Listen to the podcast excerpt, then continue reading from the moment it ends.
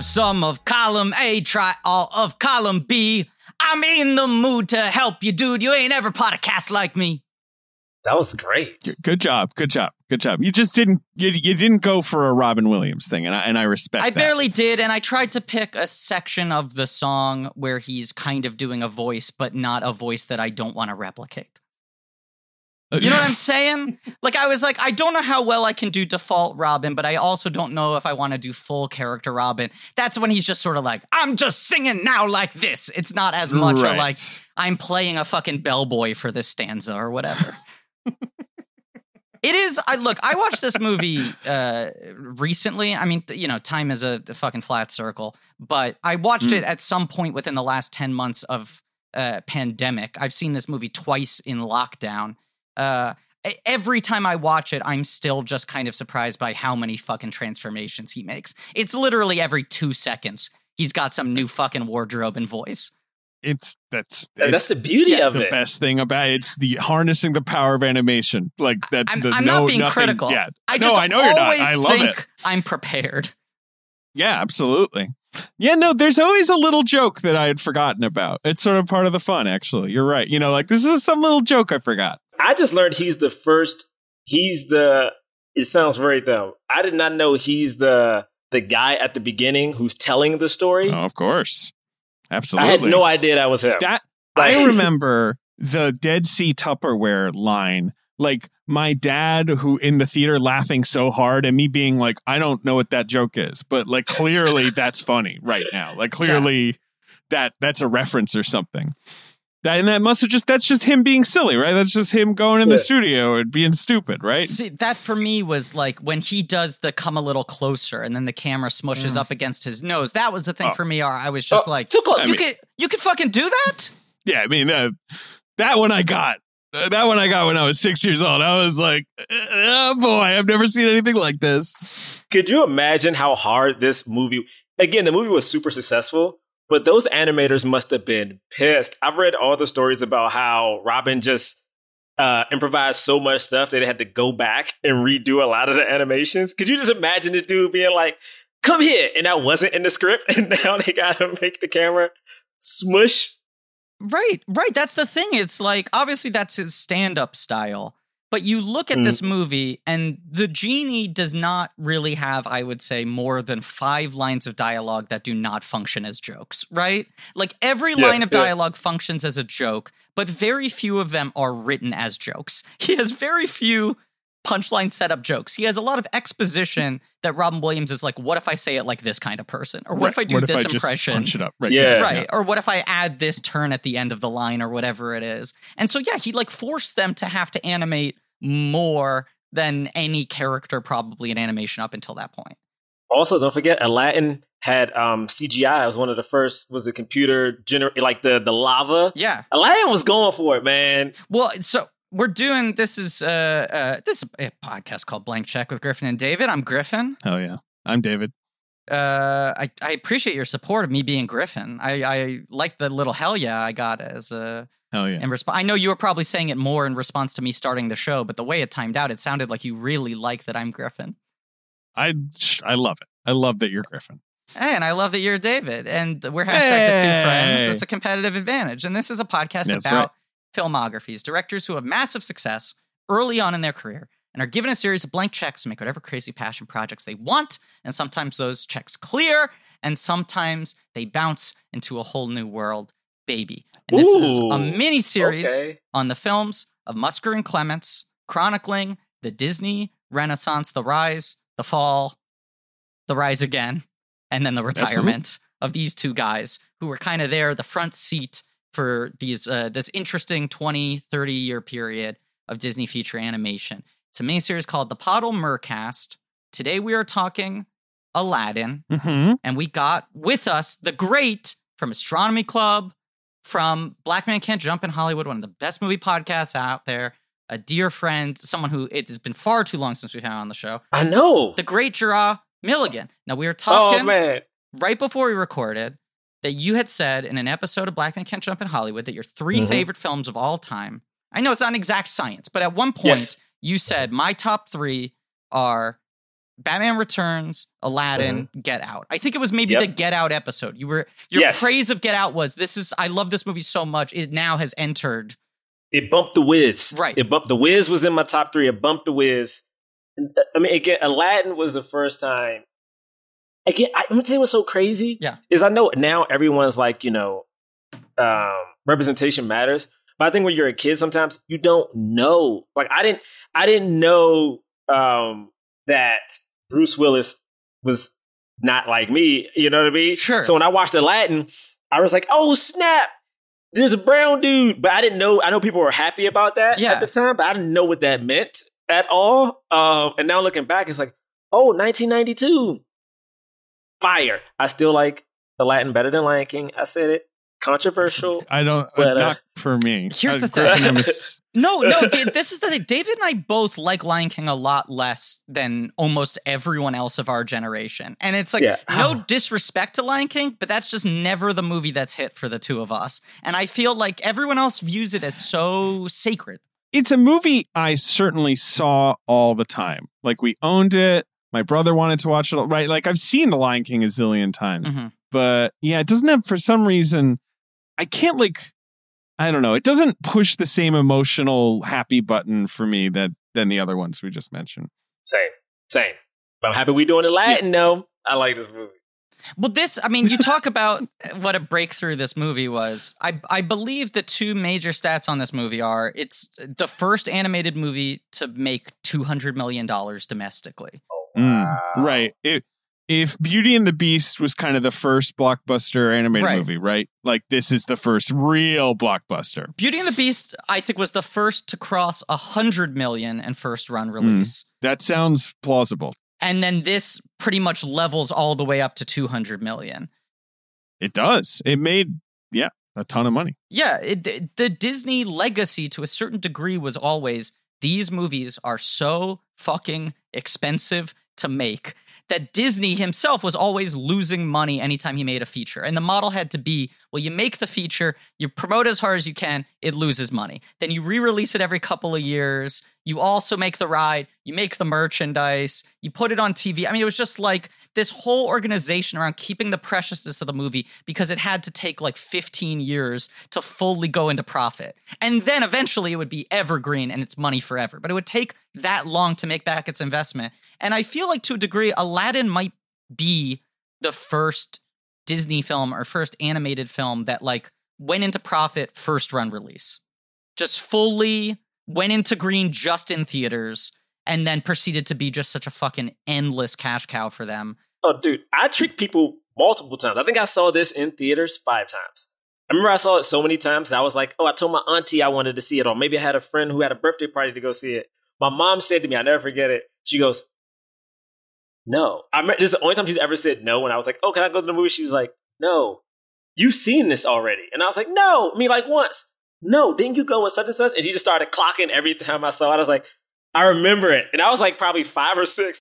It also, I mean, it, it this was the highest grossing film of its year, which I also think was the first time that it ever happened with an animated movie, and it played for a while in first run. Yeah, it, and but you know, it's it, you're right that it was, and it, it, it's the Robin Williams thing too. It was the first movie where like the fact that a star was in it mattered in a in a Mm. different kind of a way. It's it for yeah it it's and it, and it's like an it's it's kind it's an action movie in a way that a lot of It is. you know you know what I mean It like is. it's got a little more of that energy and it's a musical and it's a comedy you know but It it's it's the first time they kind of cracked the complete commercial calculation of how to be every genre at the same time and also be totally four quadrant. right the the the supposed difficulty of Disney appealing to boys. I suppose Aladdin Right. is the one that defies Oh, yeah. that. Right. Right, right. That was uh, Aladdin bullshit, and Lion. King. No, but it, I mean, the you know, I feel like uh, uh, boys are uh, stupid little boys, and Mm. they're uh, Yeah, Who's sure. fighting? Who's fighting? right. And there's that sort of like I think I think things have gotten a little better culturally, but certainly there's that thing of like, oh, if you're a boy, you don't want to be seen as liking girl stuff too much at certain delicate ages. And I feel Yeah. like Disney had come back with a string of princess movies, and now it's like this guy's got a sword. He's got a monkey. It's like He looks like Tom Cruise. He, I mean, he looks like Tom Cruise and Michael J. Fox. Right. He looks like Tom Cruise. He kind of acts like Indiana Jones. It's a princess movie and a musical and a romance, but it's also an action film. And then the final piece of the puzzle is like, yes, you have this massive, massive fucking movie star, which it's sometimes hard to even fully process how mammoth the 90s were for Robin Williams, considering he'd already Oof. been famous for that long. It was just a wild run he had for a couple years there. And and then on top of that, it's like this is the movie that kind of uh, uh, breaks Jeffrey Katzenberg into the like, oh fuck, we can make jokes that grown-ups find funny. Yeah, and then yeah. that like perverts his entire sensibility. And every movie becomes like, how do we get the comedian playing the yes, Yes, this is the thing. I think you're right, Griffin. Like, I I, I love this movie.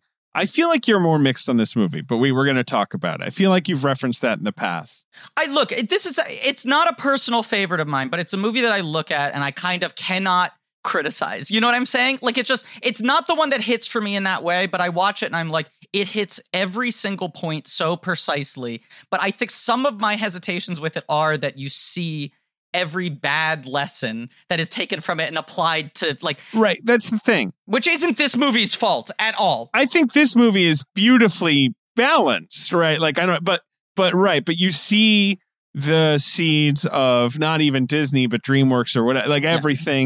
Everything that follows an animation, right? Like too much modern jokiness, too much emphasis on star power, too much emphasis on like action and boys and you know, I, yes, I, I think that's all here even though it's not a problem here, I guess. Right. Uh, yeah. Yeah. Agreed. Agreed. Yeah. The only thing about this movie, I had a friend um, who was my roommate for I think two years, and he was Persian, and I love Aladdin. I'm talking about mm-hmm. like I used to work in a Disney store. Me too. What Disney store did he work at? I worked in I worked in DC. Well, it was in Virginia, a place Okay. called Pentagon City, and they had this huge. At the time, it was like you went to like the second floor, and like in the corner was this huge Disney store. Yeah. Now, mind you, parents would just come and just drop their kids off like we were like a babysitter, Yes. and they would climb the little plush mountain, but they didn't know that it's shelves, so it hurts. So anyway, um, you know, Aladdin was in the vault. My going away present when I was going to college was them giving me the Aladdin double disc DVD, which I still own Yeah. to this day. As a go, they somehow I guess they when it was out the vault a year ago, they had a couple in the back. wow. They gave me one out the vault. Wow. They opened the vault. But my roommate Devin was like, he wasn't allowed to watch it. Right. And I was like, what do you mean, man? It's perfect. And he's like, well, the opening song is offensive. I was like, well, I mean, yeah, they, they, they talk about cutting off your hands. So, so I, I get it. Then he was like, well, also the cast, because Aladdin and Jasmine were people of color. I was like, okay. I mean, I know he was on Full House, but his voice sounds so perfect. I felt myself doing the thing. Right. Where you're like, well, yeah, but come on. Like, uh, I love it though. Right. That thing. And it was so hard because I'm like, you, he knows that movie on such a different level. So even though I hate to say it, I still love this movie because it has such Yeah. a uh, uh, place in my heart. But like, damn, even thinking about Robin Williams playing that guy at the opening at the bazaar, is like, Robin, you can't do that. You can't. Yeah. Every, single member of the cast of this movie is incredibly white. And it's funny because this is like what your podcast is about. It is, and I like the movie. I mean, for people who don't listen to Black Men Can't Jump in Hollywood, which is great, you guys, you and uh, uh, John Braylock and James III, uh, Yeah, them other dudes, them other dudes, but it's me. yeah, past and future guests. But you talk about representation in movies and try to explain the way it sort of like uh, codes our brains seeing these things on screen, how they're depicted and who isn't depicted, and all that sort of stuff. And this does also begin this period of, I feel like, you know, Little Mermaid and Beauty and the Beast, you're still going into like elemental fairy tales that every child knows to some degree. And then Aladdin is kind of like pulling together a couple different sort of Arabian myths, right? It's it's picking yeah. and choosing a couple things. Uh, Yeah. Yeah. Yeah. It, uh, well, I have a lot to say about that, but yes, yes. I yeah. bring it up because I, I feel like at this point Disney starts to pivot into this sort of uh, uh, cultural tourism of every movie is not just like here's the story, here's the the fable. It's we have to go to this place, this land. It's about this culture, and I feel like they've spent the last thirty years every time going like, we understand that the last one had some blind spots. We really worked hard to try to get it accurate. right. Every single one, they do the exact same thing where they're like, look, we went to the Middle East for four days. We really did our research. Yes, it's like how they were like the Lion King, finally Disney salute to Africa. Like, I don't remember how that went over in 94, but that would be bananas. Yeah. Everyone brings up like Lion King is like the black movie. And I was like, what the one with the animals? I was like, that's like that's the one? I was like, first off, uh Mufasa dies, and then Jonathan Taylor Thomas is is Simba. I was like, come on, man. but look, all right. Well, so I have a lot to say. Uh, for one, Jerah, I one of my best friends when I was uh, very little was uh, from Iran, and you know, uh, they. I we, I had the exact same conversation. It was when I was small, when I was like seven. Oh, I have it small. Oh my god! I remember watching it on VHS with her, and like she was a lot. To, I think her family was like, "Look, the movie's fine, but you should be aware." Like you know, I think yeah, that's. Yeah. But I remember her telling me about it, and I, you know, me, you know, naive seven year old being like, "Oh, I, I, guess so." I like you know had no concept of these things. Um, the thing that blows my mind because yes, you watch Aladdin now and you're like, "Wow!" Like right, you know, of course, yeah. like Robin Williams yeah. kicking us off with. They remade this movie in 2019. And they basically got away with it. Guy Ritchie, and not, not that that movie doesn't have hosts of problems. But that movie came out in 2019. Guy Ritchie, a white British man, directed dude, it. Dude, how? Like, uh, you know, Will Smith is in it. You know, they they had like this cast of color, but it was it's not like they were drawing from Middle Eastern actors or anything like that. They weren't, you know, they were pretty vague about all that. It came out, people didn't really like it, and it was a huge hit and it made a ton of money. And they're like, it made a casual billion dollars. Yes. And they're like, probably going to make a sequel or something. And like, I don't know. No one was like, hey, this story that you told last time is this bizarre cultural mishmash. Like they were just like, oh yeah, it's Aladdin again. Look, Aladdin. Oh, it's Aladdin. He's back. Prince Ali. This speaks to the whole weird Disney cycle where it's like still when Moana comes out, when uh, Coco comes out, when Soul comes out, when Princess and the Frog comes out, when Raya and the Last Dragon comes out, there's always like the Disney self generated. We want to explain to you how seriously we took the responsibility of representing this culture. But I think people forget that they were doing that back in the 90s. Like when you watched a Disney VHS, there was always the preview of whatever next year's Disney movie was going to be. I remember. They would yes, have that trailer. Uh, yes that didn't even really have finished footage. You'd usually see like pencil tests, and a lot of it was the animators in their cubicle saying, like, we yes, worked really hard to get the Serengeti right. Here we look. Right. We drew a real lion. It's always like a bald guy with glasses in a Hawaiian shirt, and right. he's like, "Yeah, no, we went to China. We Mulan right. is gonna be." You're, you're, like, "Okay, okay." Right, and people talk about like fucking like you know 2020 like cultural sensitivity. It's like that was 1992 white dudes being like representation matters. We take the responsibility seriously. We're trying to tell this story correctly. I, I, we just reviewed um or it'll be out by the time this out. We just reviewed Soul, and I had such a problem with it. Um, like I had such a problem with it, and it was the racial component of it. Like again, sure, like how you guys are doing the whole Disney, um, like the rise and fall of like you know the greatest era. To me, the movie that did it did it in was Princess and the Frog. Um, we can get to that later because there were so many missed opportunities in that movie. But it's like it's one of those things where, um, not only do I think you need like going to the Guy Ritchie part of it, that was such a mistake. And it felt like that mistake was doubled down. Because there are certain things that, like, for instance, if I wanted to make a movie and I wanted to make it about something that is strictly like women related, like something that is like, yeah, I may be able to know, I may be able to have people come on and, and counsel me, but there's so many intricacies to their everyday life that like I don't know what it's like to be catcalled. You know what I mean? I don't know what it's like to feel uncomfortable walking hmm. past mm. construction workers. Like those are things I just innately don't know. So when I make that film, it won't be second nature to me to do it, you know? So I will need help. And when I think about Guy Ritchie and Aladdin, there's so many people who could make this movie. Yeah. And they had a Bollywood number at the end. I was like, why did you do this? why? It is wild that, yes, I forgot about that. It's so bizarre.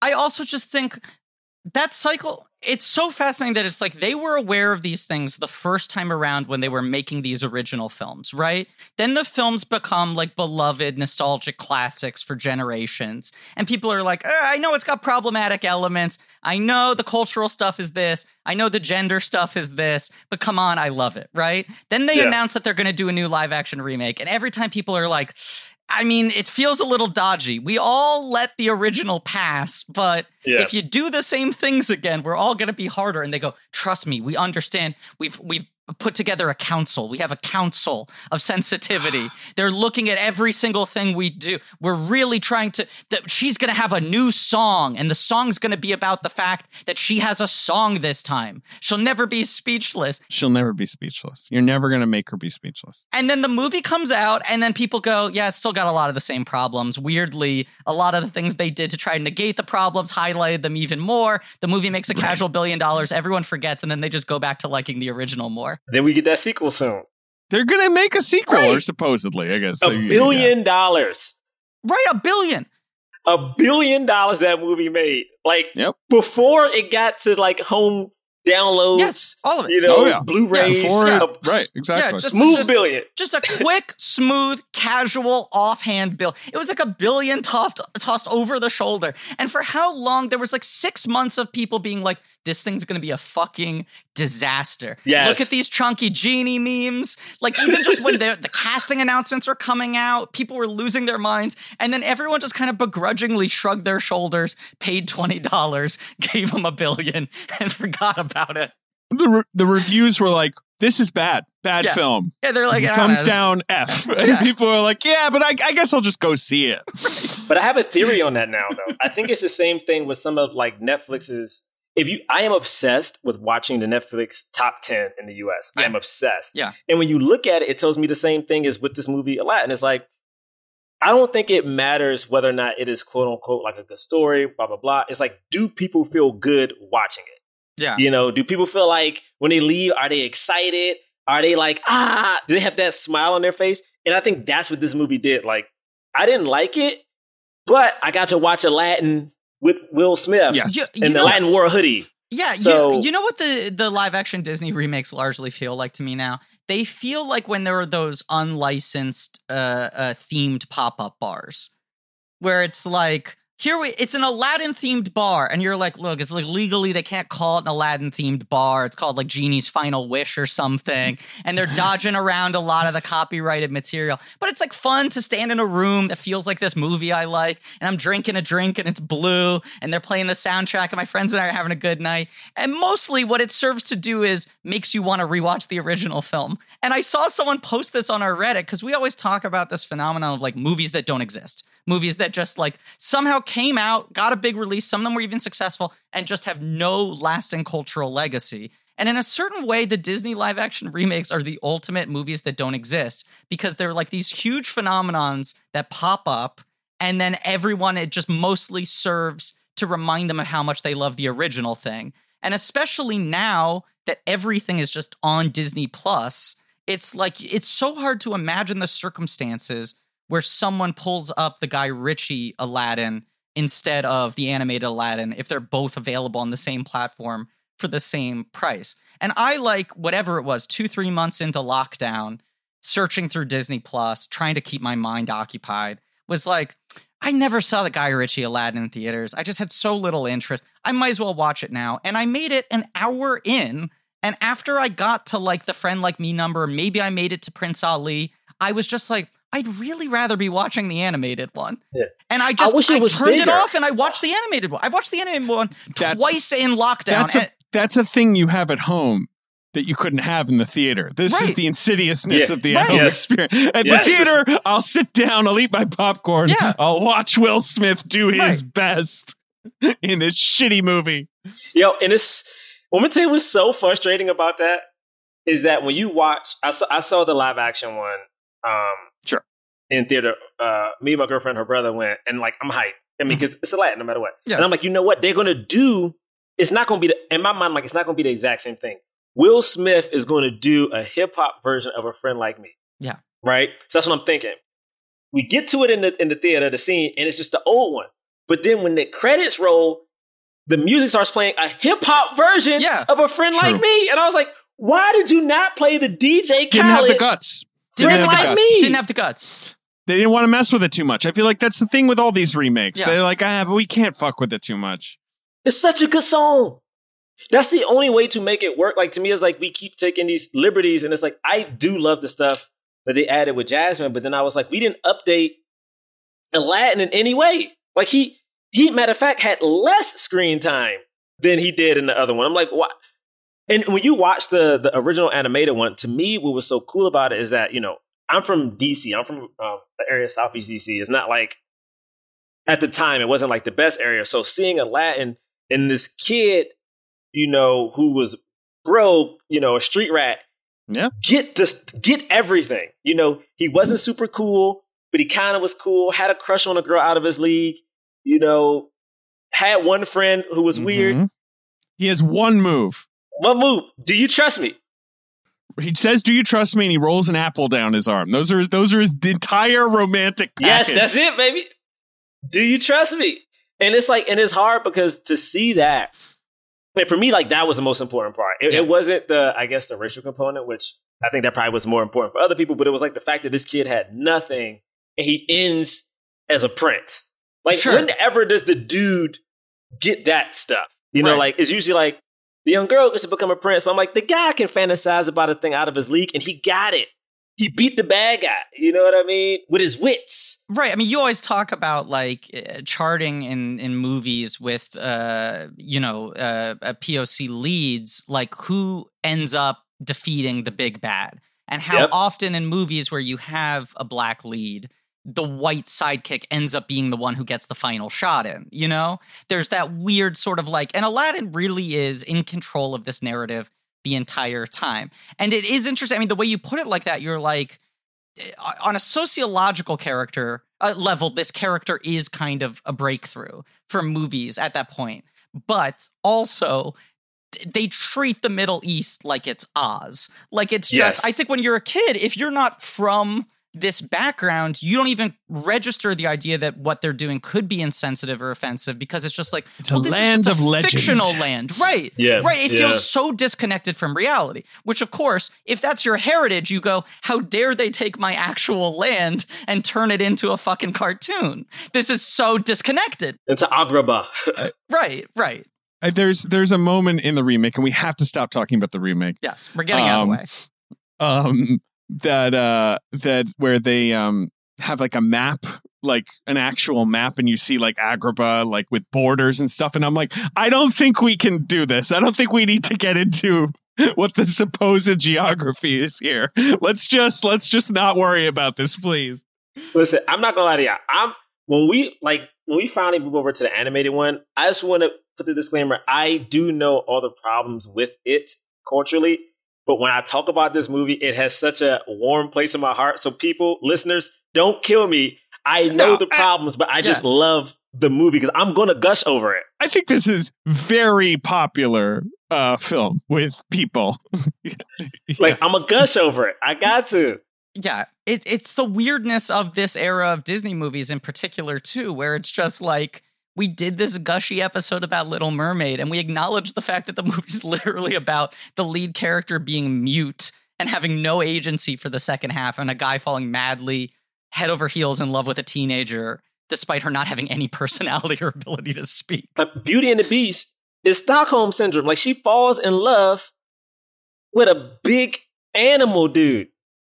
Right. Uh, No, and, and a big part of that is that like these stories originally, you know, as as fables were meant to be like moral tales to teach children lessons about difficult things. And then it's of course the thing that everyone knows where Disney comes in and they're like, sand that edge a little bit, put this in the middle, turn that into a joke. Add this song, baby. Right, right, but you can't really get the inherent qualities of what the tale's supposed to be about out of it. I mean, I have to ask you guys this right now to take us to the animated one. Do y'all have a favorite song from from the animated? I have I have one, and I think it's controversial. I feel like we disagree on this, right, David? we briefly touched on this. Well, look, I, I I like all the songs except for "Whole New World," which I think is a stinker, um, and kind of uh, the the the the beginning of the bad Wow. ballad. Wow. Oh, the Grammy winning. It's a Menken Rice rather than a Menken Ashman, and it kind of shows, in my opinion. But no, my favorite is Prince Ali. That is my slightly, I suppose, controversial favorite. Are you with me? That is my that is my second favorite. My first favorite, That's but that's my second. It's up there. No, but it's up there. My first one is Jump Ahead, the very first song Aladdin does. it's a- I- look, so this, I love that song. Uh, it, it's so funny. One funny. jump ahead of the bread line. It's so Okay, good. It's so okay. good. It's, it's also just such a good musical song. It's like It is. any anyone can say that opening line and feel like you're on Broadway. You know what I'm Yes. saying? yes. Like one jump. Yes. You just have to give it the right energy. One jump. Yo, It does feel like something you would you would audition with. And also, he stole bread. he stole bread. but he gives it to the kids. I mean, this is that's the other thing with this movie is this is one of those movies where it's just like this is like how to structure a screenplay so that the audience is entertained the entire time.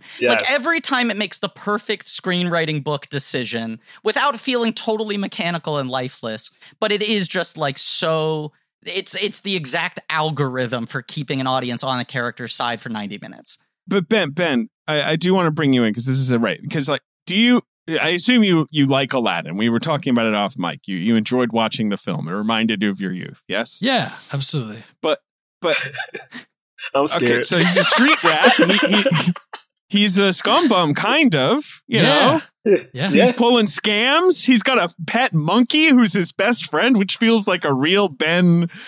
That feels like, feels like something you would like, but or but is he too clean cut for you? You know, too too a little too chiseled. Like I don't know. No, come on. He doesn't have an Aladdin's the full package, man. He's the full package. He lives okay. on the street. He lives in no, really, he lives in an abandoned building. Which, like, as a kid, I was like, "You can do that." A squatter Okay. rights, yeah.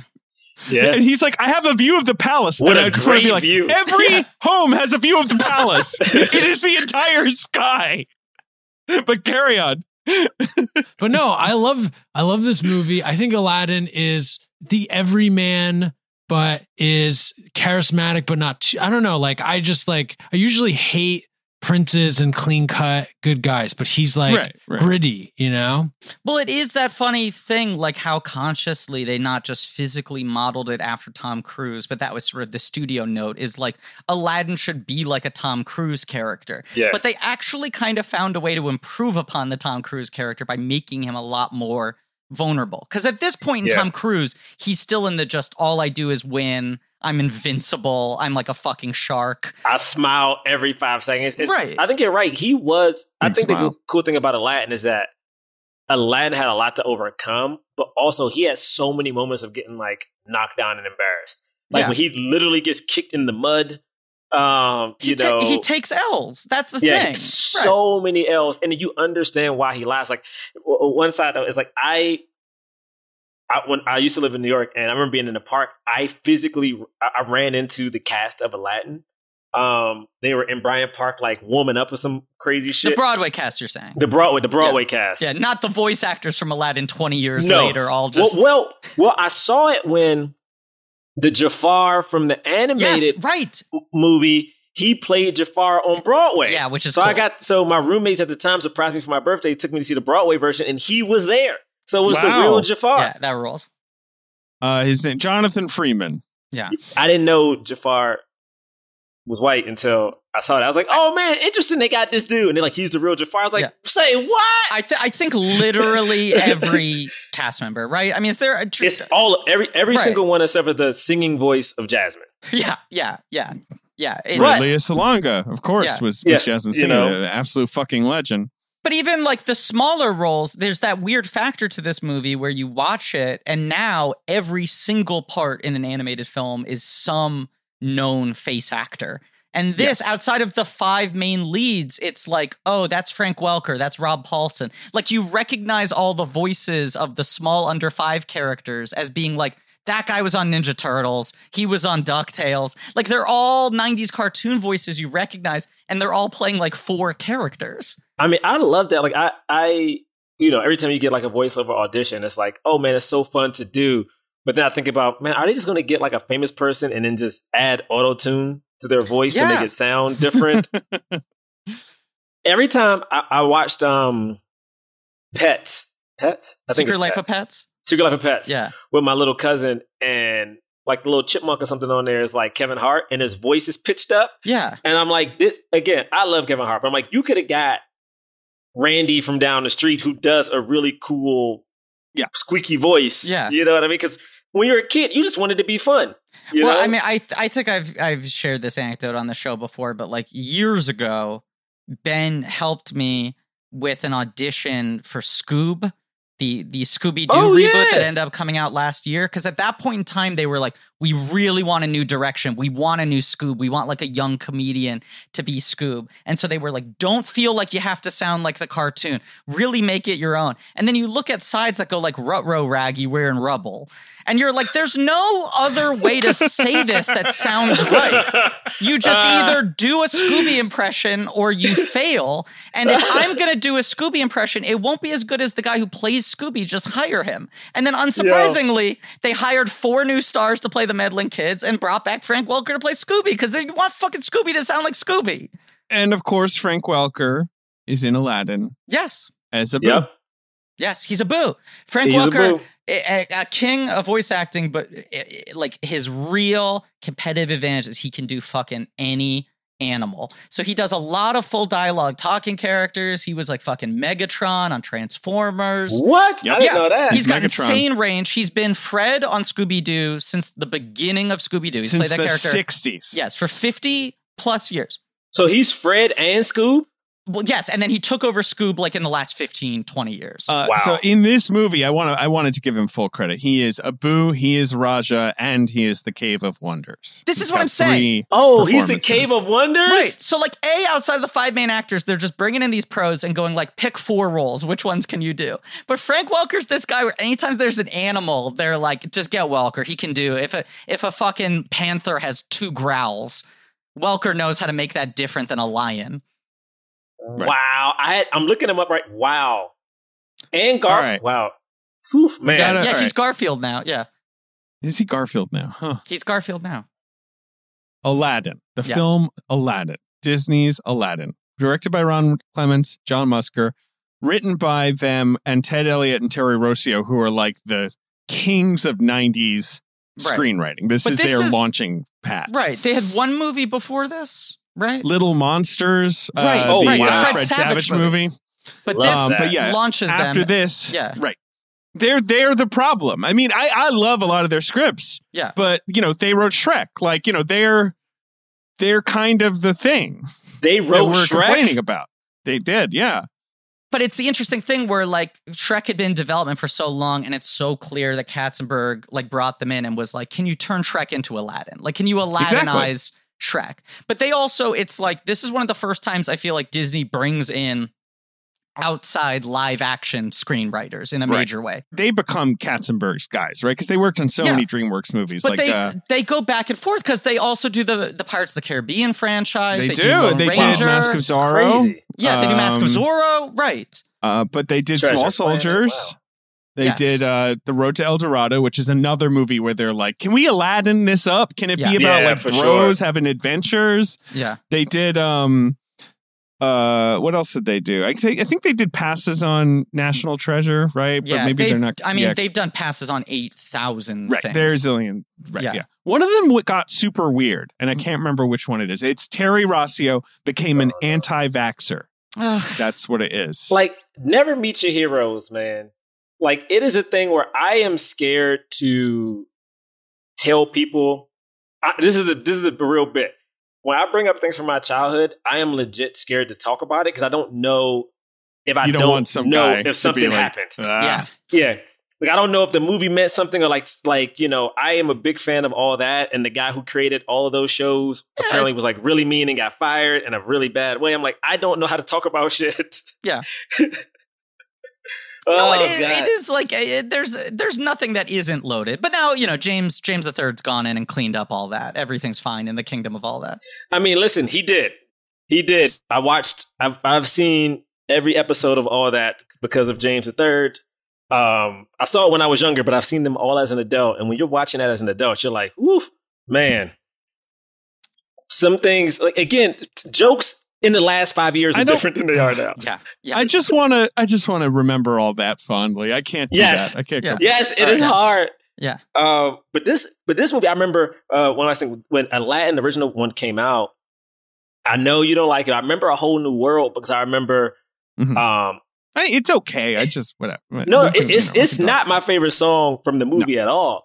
But it is that song was a, it was the first time I knew what a movie soundtrack was, and I think at the time Disney would release um not the, not the the movie that came in that little plastic opening case, but they released Disney sing along Yes, VHSs. yes. We this is Mhm. the 2nd Mhm. episode we've talked about this in. It's It's it's very such an important. important piece of this era. It is, and I could never find the Aladdin sing along. Mm. Never, never could find it. And I was like, I want to sing because because I remember um there's this this guy in my school could sing, and I thought I could sing, and he sang a whole new world to one of the girls in the class, and I was like, I mean, I'm a, I can learn it, and I never could find it to learn it. Craig, Craig, man, That, that's another part of this, David. Is I agree with you. Like, uh, "Whole New World's maybe my least favorite song in this movie, and my least favorite Mm. of the major ballads of this era. But a part of it too is just like I just feel like this song was done to death. I mean, we'll It get was- to It it became Yeah. the middle Right. Yeah. school prom as, song as we or talk whatever. about it in the movie. But Yes. like when we got when I actually got to watching the sequence when it happened in the film, it's hard to process the song earnestly now. I- Yeah. I don't disagree with that. I think "Can You Feel the Love Tonight" is a worse ballad. I, I don't think this is the worst ballad. Hmm. agreed, Um, agreed. But it, I, it, this kind of just originates that kind of treacly mid movie ballad thing and whatever. And also, that always became the Oscar winner, which was weird. Right, right. A, it was annoying that they always gave the Oscar to that one, and B, there's also the thing where it's like uh, this song feels like it's half designed to play in a musical, half designed to be an adult contemporary cover that can chart on Billboard. Like That's- there's that it sounds, thing. Yeah. It, yes, it Right. sounds like that. Uh, I remember actually liking it in the Guy Ritchie one, uh, that, that which is a weird opinion, but or maybe it isn't. Maybe it's, what? David. I remember, I remember kind of being like, "Oh, this is nice." Um, but I anyway, mean, Prince Ali is a great song, Yeah. especially when he goes, "Let me see the monkeys. Let's see the monkeys." Prince Ali is Prince Ali. The bass, the bass is absolutely out of control. It's the coolest song. I mean, Joe, my brother Joey worked as an usher at the Broadway Aladdin. Oh, wow. um, which uh, has fa- a famously large amount of costume changes. I've never seen it. Um, and I remember him saying, like, I remember remember when the the the trailer for the remake dropped, the for the teaser or whatever, and it was just the the be my guest, the I'm not be my guest, Jesus, a friend like me, the da da da, right? Like that was like the Yeah. whole. And it was just like Joey shots of the like- lamp. You barely saw Yeah. else. Yeah. And Joey was like, it's like that when you're at the theater. That's enough. Like people get so excited just Yeah. by that like bare bit of score. Like it's so Pavlovian for everybody. Well, do you remember the there was the Beauty and the Beast teaser that was just sh- uh, the camera circling the rose in the case, Mhm. Yeah. and it was just the uh, uh, whatever score. It was, like, it was like it was like the teacup or something that you end up seeing, but you just hear "Be Our Guest," right? Right, right, but they just Yeah. played like the strains of one of the. I don't remember if it was the da na na na na or it was the beginning part or whatever. But it was like they put it up. It was 15 seconds long. It just had a shot of a CGI rose and the piano keys, and it was in 24 hours the most viewed trailer of all time. People were just like, put it direct. Let me freebase Right. this, inject it under my armpits. I need this. It's that joy, man. Like again, like even thinking of Aladdin, like because I I am one of those people. All I need to hear is da da da. That's all I need. Like when when when I watched the animated one and I and I watched it again um for this podcast, and the moment the moment the the camera like once the guy goes away, the camera like goes into Agrabah. I'm in it. Like I am full fledged in it, and you and you see Aladdin running. Like I guys, come on, come Well, okay. on. All right. All That right. dude is So- trying to kill him. Do we remember that? That guard is trying to kill this Oh, yeah. boy. They've all got swords. Am I am I correct, David, in thinking Yes. in remembering? Hmm.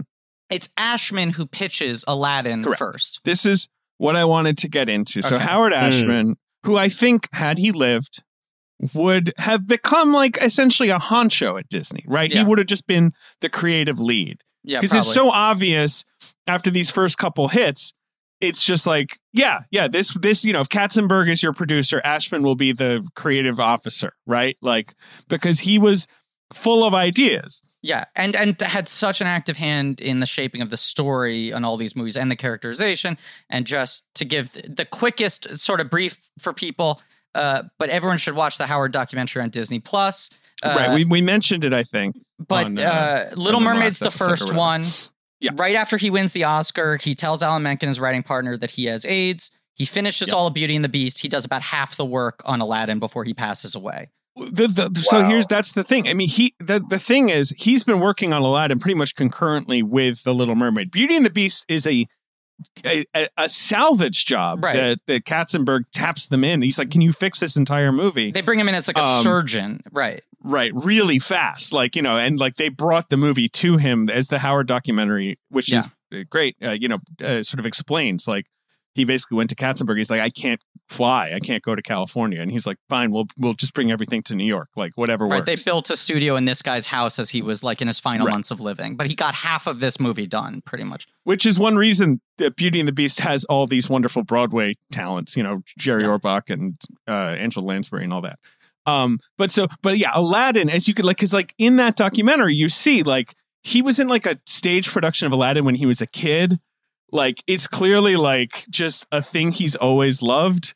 It's got that kind of you know, there's an old British pantomime of Aladdin that's like really popular. Like that, it's like I assume that's what it was, like a sort of very campy, uh, adventure story that he wanted to do, and he he was pitching this kind of like, you know, Crosby and Hope, right? Like you know, or whatever, like a, an old fashioned musical comedy. With like some thief of Baghdad, right? Like right. some Make make Genie Cab Calloway. I mean, I think he was really comedy forward. He pitches it. He does his forty page treatment. They pass on it. Uh, Eisner and Katzenberg say, "Can you please come in and fix Beauty and the Beast instead?" Then Linda Woolverton, who was a Disney story person, is the main credited writer on Beauty and the Beast, among others. Uh, looks at that in the pile, throws in a lot of the more kind of classical adventure elements, the Thief of Baghdad, and all that sort of stuff. She expands upon it. So then Musker and Clements are sort of like given the chance to pick what their next project is from a large pile. right. They have three choices. Do you know what the three choices were? Uh, I do not. Tell me what they were. Aladdin, Uh huh. Swan Lake, which I guess they've never done but has always been Yeah. mulled. New Line essentially did it. They did that Swan Princess movie. Yeah. Right, right. And and then a movie called King of the Jungle, which is the original title of The Lion King. And like, you know, had, Yeah. had also been cooking. Yeah. And they pick Aladdin. At that point, Ashman has died, like essentially. Like Yeah. uh or is about to die and has written, I think well, he wrote a lot of songs because a lot of the songs that he wrote are not in the movie, like Proud of Your Boy and Humiliate the Boy, all these weird other songs. Some of All them these songs that started the- violent all right movements. Yes. Well, Uh, Proud And of not the Boy, his I think- fault. Not his fault, Not but his fault. insane. Insane that that's Insane. the origin of this shit. how Yeah. how quick they forget is another one. Like there's one Mhm. called High Adventure. There's all these demos that he has. The movie, the ones he wrote that survive are Arabian Nights, Friend like uh, me. Friend Like Me, Prince Ali. Uh, you know, uh, that's it. I'm pretty Yeah. sure. Because One Jump Ahead is Tim Rice, as is A Whole New World. Yeah. that's right. Yes. Um, so Aladdin, right? But it's just sort of crazy to think about it. It's this sort of like tail end project from this passion project from this dead genius who like just tragically passed. It's kind of like his AI, except if Kubrick Yeah. had only made two movies when he was alive. Right. I had no idea of this. Yeah. Any of this. And the bananas thing is that Musker and Clements write a screenplay or whatever. They they Mhm. give it to Katzenberg in this is the timing, April 1991. This film comes out November 1992. Yeah, insane. And Katzenberg is like, I hate this. I think this is stupid. Rewrite the uh, rewrite the whole thing. And Yeah. his most famous line is 86 the mother. The mother's a zero.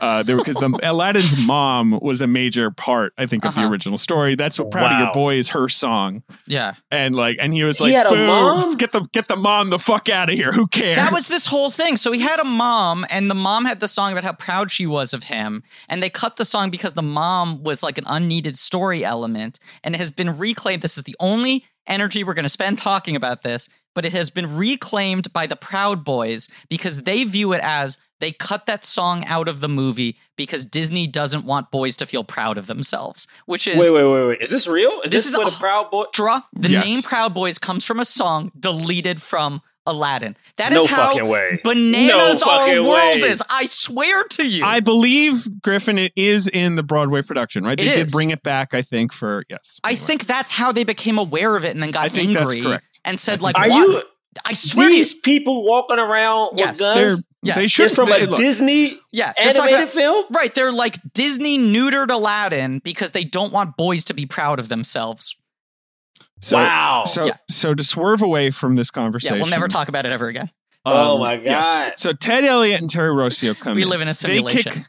they kick the mom out. They give Princess Jasmine a little more to do. I think she was Mm-hmm. a little more static as a character before. Maybe you know they. I think they bring in like she wants to escape the palace. She Yeah. right. They give her more. and I just I just want to recircle. I I know we've already established this, but at this point in time, like the people who work in animated films are animated films people, right? Like the screenwriters of animated films tend to be people who have animation backgrounds. It's voice actors, it's all that sort of shit. The idea of hiring in like two hotshot young live action screenwriters to come in and fix a screenplay is also kind of unprecedented at this point. Well, th- th- this is my favorite edit that they make. Iago is like a class is a British butler type. Mhm. That's how he's written, and they're like, we just saw Beverly Hills Cop two. Gilbert Gottfried's really funny in that. Let's just make Iago Gilbert Gottfried. What do you think? Like, we'll just have Iago have that energy. Uh, like that's the kind of shit there that there that like, and that kind of zazzing is eventually going to be a problem for animated movies. Yes. I don't think it's a problem here. I think Iago's the best. Iago, guys, he really makes me laugh. He's really does. funny. I was so ready for Iago to be a grading element, and it is incredible He that kind of every Iago line still lands. It's still funny. I'm malting. I'm first off, Iago. Uh, listen, I'm gonna see how deep my Latin is goes. I used to own Return of Jafar. Of course. Iago gets his own song, oh, and it's him leaving. Is his breakup song with Jafar? Return of the Far Jafar is a lot of Iago in my memory. He very Iago heavy. yeah. Iago is the lead. It's like this funny character. It's, it's the funny character. It's like let's just have the story revolve around him trying to prove he's a good guy. Right, and because they lose Robin Williams, they're like, Yes. G- Gottfried's our comedy quarterback now. He's the Right, guy who's right, going to rack up points. Yeah, yeah, yeah.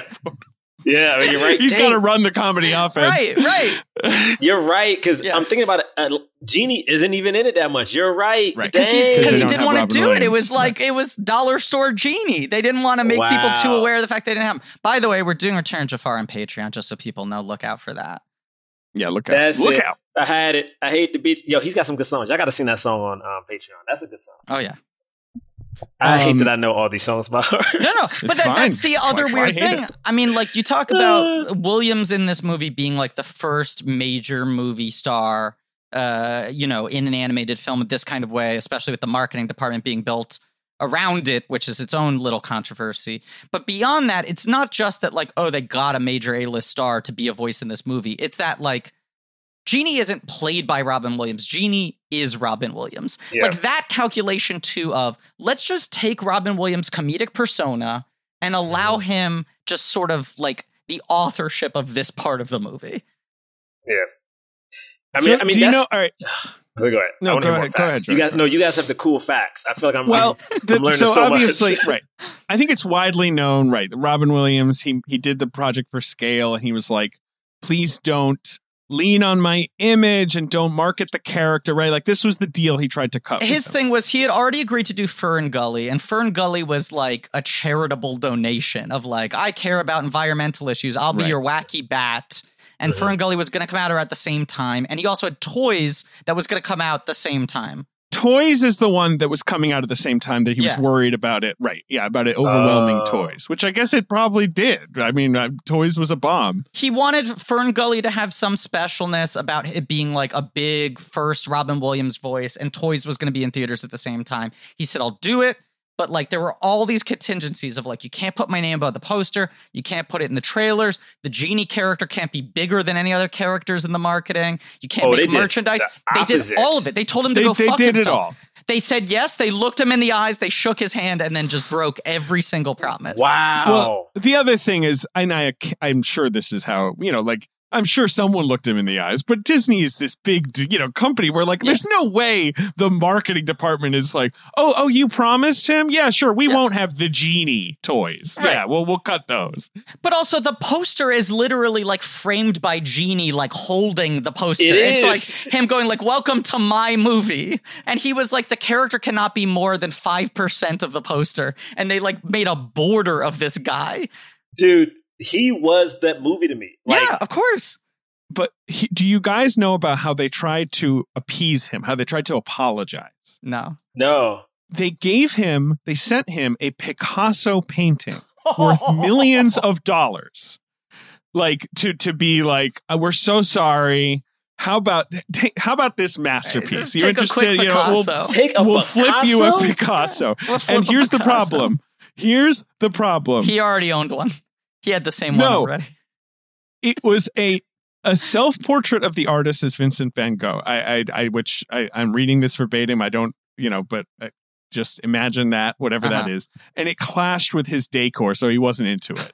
So it did not repair the Oh relationship. my goodness. Also, why not just give him the money? I know. yeah, Just why not give just me- give him like a million Give me- bucks? yeah, give me. hey, this movie made two hundred something, three hundred something million dollars. Slip me five million. Yeah, real But, quick. but that's the wild thing, Jerah. Not only is he like, fuck you, I'm not doing Return of Jafar, I'm not doing any live action Disney movies either. Like, get ready to Right. not have Disney Wow. films in your portfolio. He gets paid like 50 times more for the third direct to video movie. For Yes, uh, what the- is it? the- Aladdin the- and the, the Prince King of of Thieves. Thieves. the king, Right. the king of thieves. Yeah. They get him back for King of Thieves. They record all of the dialogue with Dan Castellaneta, voice of Homer Simpson, who played Genie in Return Jafar. Then they brokered a deal with Williams at the last second. He redubbed all the dialogue when animation was done, and they paid him like five million dollars. And he got like what? I mean, he got like twenty five thousand for Aladdin. Seventy five thousand. The, the other thing was Katzenberg was gone. Yeah. Katzenberg had left. Right, Katzenberg was gone. That's why they agreed to do it because he he blamed That was it. Katzenberg directly. Right. And Joe Roth was in charge and he organized some sort of public groveling to Williams to, you know, make amends or They whatever. made him So a Disney was- legend. They gave him millions of dollars to be Right, in a direct to exactly. video movie. They, they- Yeah. Look, they gave him his own cave of wonders. Like they've got a lot of Wait, stuff wait, they can wait, wait. do. Are y'all telling me that Aladdin, Mhm. Genie in Aladdin, Robin Williams was paid seventy five thousand dollars? Yeah, and he was like, "Look, I'll do it for scale if you don't blank blank blank blank blank." And they were like, "Cool. Right. Guess what, everybody? We got Robin Williams for seventy five thousand dollars. Slap it on the poster." Dude, that is evil. That Yeah. I didn't know it was that. I thought you know half the time like actors complain about stuff. It's like, oh, I got paid him three million, but I should have got six. I didn't realize he. Wow, and that movie made almost half a billion dollars. Yeah, and this is like Rob mhm. Williams, who's already been a star for like fifteen years at this point. Wow, that is that is You guys, okay. stop ruining this movie for Jerah. Come oh on. Oh my goodness! Thank you, thank you. No, Ben. it's fine. Every movie is, you know, there's no ethical consumption of capitalism. They're, oh they're all oh my bad. god, that is that is that is evil. Like that is. Whew. It's probably also given the tight turnaround that we're talking about, Mm-hmm. given the fact that they kind of junked the script, you know, uh, w- with like a little more than a year out. I'm sure it was one of those classic hot house. You know, they made it under Mhm. really compressed conditions. It doesn't look like it. It's a gorgeous movie. I love the character animation in Aladdin so much. I love the whole. It's got this sort of Al Hirschfeld, right? The big rounded Yeah. faces and you know the geometric like everyone's the sort of like a, a weird shape like the sultan's this little squat thing and jafar is this big tall skinny thing like i love that like i love how it looks it's a great movie it's g- fucking hilarious Glen Keane, who we've already talked about, who's like the secret all star pitcher within Disney Animation at this point, who they never let direct a film, but he's still the supervising animator on this one. And then Eric Goldberg is the main animator He's on the Genie. genie. Because at this Right. point in time, Pixar sort of changes the workflow, and Brad Bird changes the workflow with Iron Giant. But at this point in time, animation is mostly done by like a team is assigned to each character. And you have Yes. a team working on performance, and then the supervising animator makes sure the things all kind of fit together. So Goldberg's in charge of Genie, which I think is just kind of like a bravura revolutionary piece of work in character animation. Absolutely. But I, I love it all. Like I love Jafar, how still he is, right? Like, you know, like his weird physicality. Like I, I the, all of the character animation in this is so good. Do y'all know why Jafar's face and neck are two different colors? That's one thing I always never could figure Hmm. out. Was like, right, was he wearing something?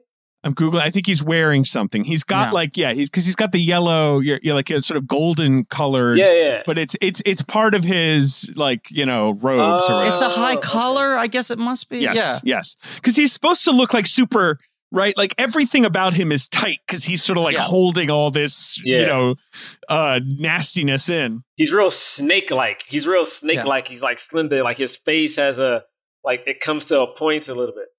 His whole characterization was originally much more like a irritable kind of fussy guy, and they were like, no, he should be scary. Like we need to I loved make, it. you know, we need to sort of make him a little more menacing. This movie does villain. do the um uh Star Wars thing. Which one is it? Um Empire Strikes Back. Well, all of a sudden the bad guy just puts the female lead into a hot outfit for no reason. Like at the Yes, end, yes, Jafar just puts yes. her in a red Yes. outfit. When I was talking about this movie with some of my friends, multiple women uh, in my life Why? said that this Uh. movie was a a huge movie for them in terms of uh, just just thinking about things on a different level. Formative is the word Yes, that multiple yes. people in texts use about the Jafar puts Jasmine in an hourglass uh, sequence. Yes. Had not thought about it in this way before, but I just want to shout all of that out. I just want to mention it. It, it is a little less staid than a lot of the Disney Exactly. human films are. They're usually a little more prim and proper, and this one has a little saucier energy. And also, Aladdin showing chest the entire time. He is. oh yeah. Those Whole time. parachute pants hanging loose. They're hanging loose. At one point, that, that same scene, Jasmine salters over to seduce Jafar, and I'm like, this whole thing is wild. And then also, what's so funny about Aladdin? Okay, not talking about the old one again, but the fact that he went from being shirtless to wearing a hoodie in the live action, I was Yeah. like, why did they put this boy in a hoodie? Did he? Now I'm now I'm looking that up. I'm looking up. He forgot has like it's that. a hood, it's a hoodie, yeah, it's a yeah. hoodie. He has a whole thing. Right. I'm seeing it. I guess he looks fine. Look, they're they're two hotties. Those guys, the the the two stars of the Yeah. remake. They're they're they're they're great looking people. They have the worst kiss though. Remember, I complained about the kiss. It's a bad kiss. Their big Uh, kiss is terrible. David flipped out. It- David flipped out about the kiss to a degree that like 10 different critics, their first response tweets after the screening were David lost his mind at how bad the kiss was. Like they weren't even reviewing the movie, they were reviewing how visible your disgust was at the kiss. oh my goodness. Did you make it? Did you guys go to a screening and then Dave? Did you make a noise in the screening? I think I I think I I like loudly exclaimed and I and I did like a yeah, that's it like because the kiss in this movie when the uh the carpet kind of gives the Oh, yeah, a yeah. little nudge is is great. It's a great kiss. a good lesson to boys because I think so many times, like, you know, if you're not the biggest guy or the most handsome guy, you always try to lie or peacock or do something to like get the girl, if you will. Whereas, like, the whole message of this is to not lie and just be yourself. Like, so many times people tell him, hey, man, be yourself. You know, even when Jasmine catches him, like, kind of towards the end, she gives him the chance to tell the truth and he still can't do it because I think there's a thing with at least I don't know. At least when I was gonna with boys, it's like we weren't taught to emote in a certain kind of way. It's like you know, you don't cry, you don't show weakness, you don't do these things. And Aladdin was a character who, because of the streets, was probably taught the same thing and had to learn as the movie went on. Hey, it's okay to to just be a street rat, man. That's just not Yeah. where you want to end up. It's like you don't have to lie about who you are. Just No, uh, try to attain something else. And I was like, this is cool. And I think that's one of the things that outside of, you know, the songs and stuff, like I was like, that's what I took from this movie. It's like Aladdin went on a journey. He learned something and he overcame it himself. Like his agency was always there throughout the whole movie, which I think is cool to have for a title character. I also think, yeah, I mean, like eh, two really smart calculations they make are one, he's innately got a lot of compassion and empathy from the beginning. It's like Mhm. it's it's so it it's so rote on its face, but it is truly so effective to have that whole uh one jump sequence, have him Mhm. steal this bread, outrun the guards, and then see two kids who have it worse than he does and give him the bread. Right? It's just one it's, of those it's things a great intro. you're just like on this guy's side for the rest of the movie. It's so hard to Yeah. lose faith in this dude after that point. And then Abu does too. So then Yeah, you're also right. like, all right, well, Yeah. this fucking they're monkey both good. rules too. I, but I, I do stand that Abu is like, "Arf," and then he's Yeah. like, all right, Fine. I know. fine, have the bread. Abu's more begrudgingly giving up the bread for the right thing. Abu's like, man, I I personally am not a huge fan of comedies that are predicated on a lie or a misunderstanding about Yeah. identities. They tend to just stress me out. They just go on too far and then it gets to a point where people overreact or they underreact. I can't believe you said you were a baker. Like, right. right, At, yeah. at a certain How point, the dare behavior right just stops making sense, and then things are resolved way too neatly. A thing I like that I think this film does well is that Aladdin has the guilt and the doubts about what he's doing the entire time. It is not Yes. a movie where he's just like. I've nailed it. I've created a fake persona. Everyone loves it. And then he gets caught and has to apologize. There is that constant reckoning with like him saying to Genie, like, but does she actually like me? yeah, I know this isn't real. This is a fiat currency. And- and that you're it, well, It is. it's that you're watching it and you're like, well, she doesn't like that he's a prince. Right. In fact, that's the least interesting That's the thing lesson. about him. She likes that he's Aladdin because he's, uh, you know, he's a cute, sexy guy. Like, and but his whole he's life like, is different. Yeah. right, and that's the thing. He's like, well, my only, my only ticket to success is, you know, is pretending to switch classes, is to be I an mean- aristocrat. That's that's the scariest part to me when it comes to dating. Period. It's like you want to make sure it works, but like showing who you really are is like, are is person like that, or is this person like the the person on the first date or second date? You know, like you know, if they know I like watching TV on the couch all day every day, do they like that? That's you know, the thing. I'm just like, I am very exciting on a first date and very boring in day to day life. yes, uh, bruh. You know, Day it's day like, life, right on a first date, I give him my, like, my, my Letterman five. You know, I'm doing my Yeah. best material.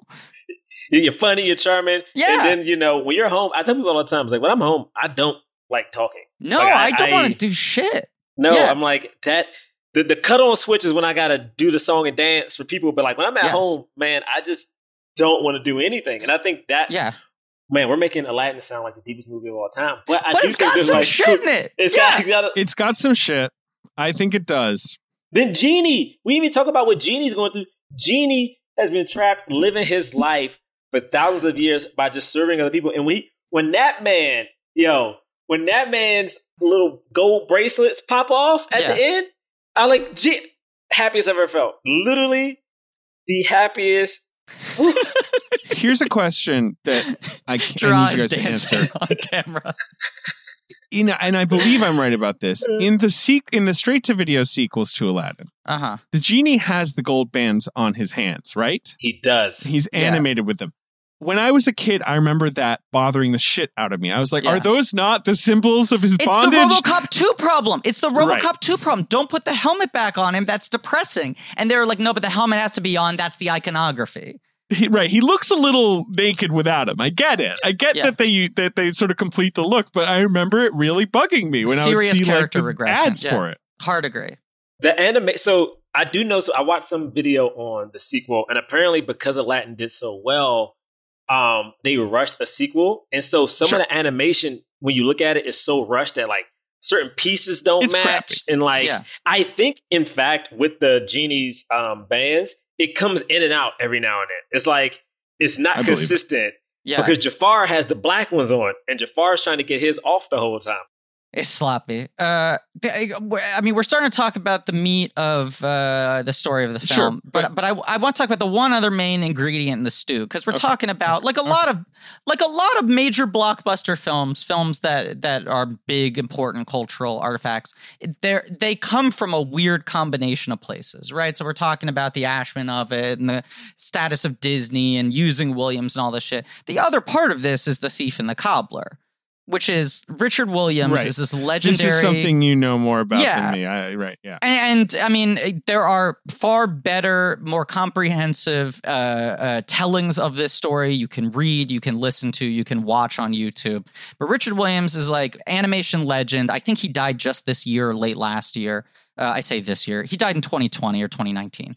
But uh, he was a Canadian animation legend, worked in uh, England for a lot of his career, and uh, was sort of at the vanguard of really trying to push beyond the technical limitations of what people thought could be done in hand drawn animation. And he did a lot of small pieces, opening credit sequences, ads, this and that. But his passion project for 30 years was trying to make this movie, The Thief and the Cobbler, which was his big sort of Arabian fairy tale of uh, oh no! Yes, a, a, a kind of street rat, a man from humble beginnings who falls in love with the princess. The evil vizier of the kingdom tries to prevent them from getting together, and the childlike sultan father is easily distracted. It's a very similar setup, but it's a largely silent film. And part of his whole design was to have almost no dialogue, to not really have songs, and it's mostly a visual experience. And it was really trying to push just how much you could do in animation. So it was mostly self funded, and it took like 30 years because he'd run out of money and then he'd take another job and he'd be like, I'll direct your Raggedy Ann and Andy movie. I'll do the Ziggy Christmas special. I'll do this, and then I'll take that money and hire 10 animators and work on it until the money runs out.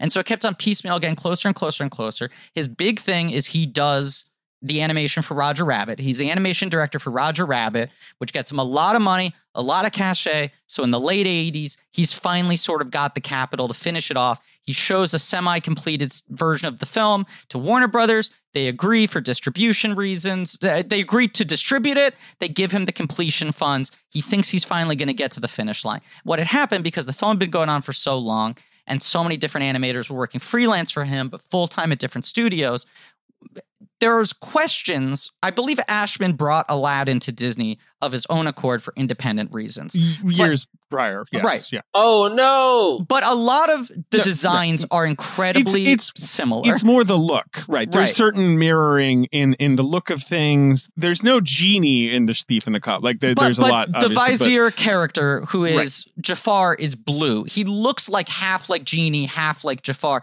There are a lot Yes. of parallels, and so t- to some degree, I think it was just a lot of the guys who were working at Disney full time had worked part time on this movie over the decades. Part of it is Katzenberg was a very competitive guy. He knew that Warner Brothers had now acquired this movie. He didn't like the idea of other studios having animated films. So they really tried to like beat them to the punch, which is another reason I think this film got made so quickly because they wanted yes. to get out first. And what happened was Warner Brothers said, "We can't release this. Now this looks like warmed over seconds." And they let go of the film before it was ever finished. Some weird British company bought it. It went into like fucking tax issues. Some other guy finished the rest of it. Harvey Weinstein bought it, added celebrity voices, added songs. The version that came out it, it sucks ass. Uh, This he, looks scary. he it looks ultimately crazy. There have been fan cuts that mostly reconstructed it, and he, right before he died, put together a version that's a pretty good approximation of what he was trying to do. Um, it's a very interesting film, but it's Yes. Aladdin's legacy is very much tied into that movie. The the only thing I will say is that the, I don't think Warner Brothers cut it exclusively because of they were apparently shown it in the early '92, well before Aladdin had come out, and hated it. They were just like, "This is never going to work commercially." it's an And- esoteric movie. I mean, yes, Exactly. And so I think they freaked out like a, little independently of Aladdin because it's an it's a weird movie. It's a inc- Yeah. it's it's it's a classic lost masterpiece, right? Yes. I mean, I know it It's, mostly it's like a exists, magnificent but, you know, Ambersons kind of thing. And uh, right. when when Miramax did release it in the '90s, uh, they called it Arabian Knight. K N But that was that was a Harvey just- Weinstein. Let me just make some money, right? But I mean, it was like fully let's trick people into thinking this is Aladdin. Yeah, Absolutely, This movie looks Um, scary. that is all true. I'm watching the trailer. yeah. It looks rules, though. amazing.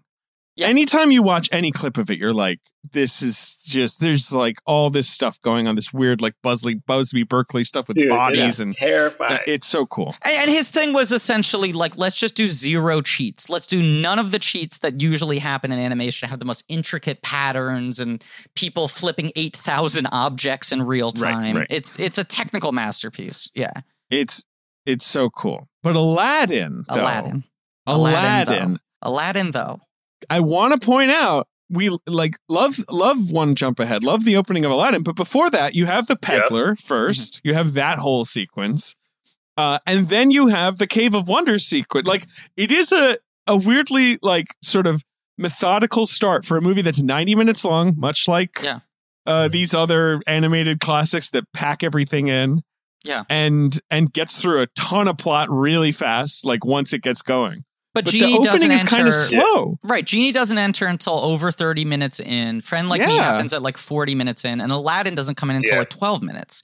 You have Right. an opening song that is done by an unseen narrator over credits. Then you have a guy who is not factor into the rest of the film set up the stakes for you. Yep, yep. even with that though, the movie doesn't feel too long, doesn't feel too short, and like when Aladdin comes in, it feels like it feels set up. Like by this point, we we've heard the peddler talk about you know the story of the lamp a little bit.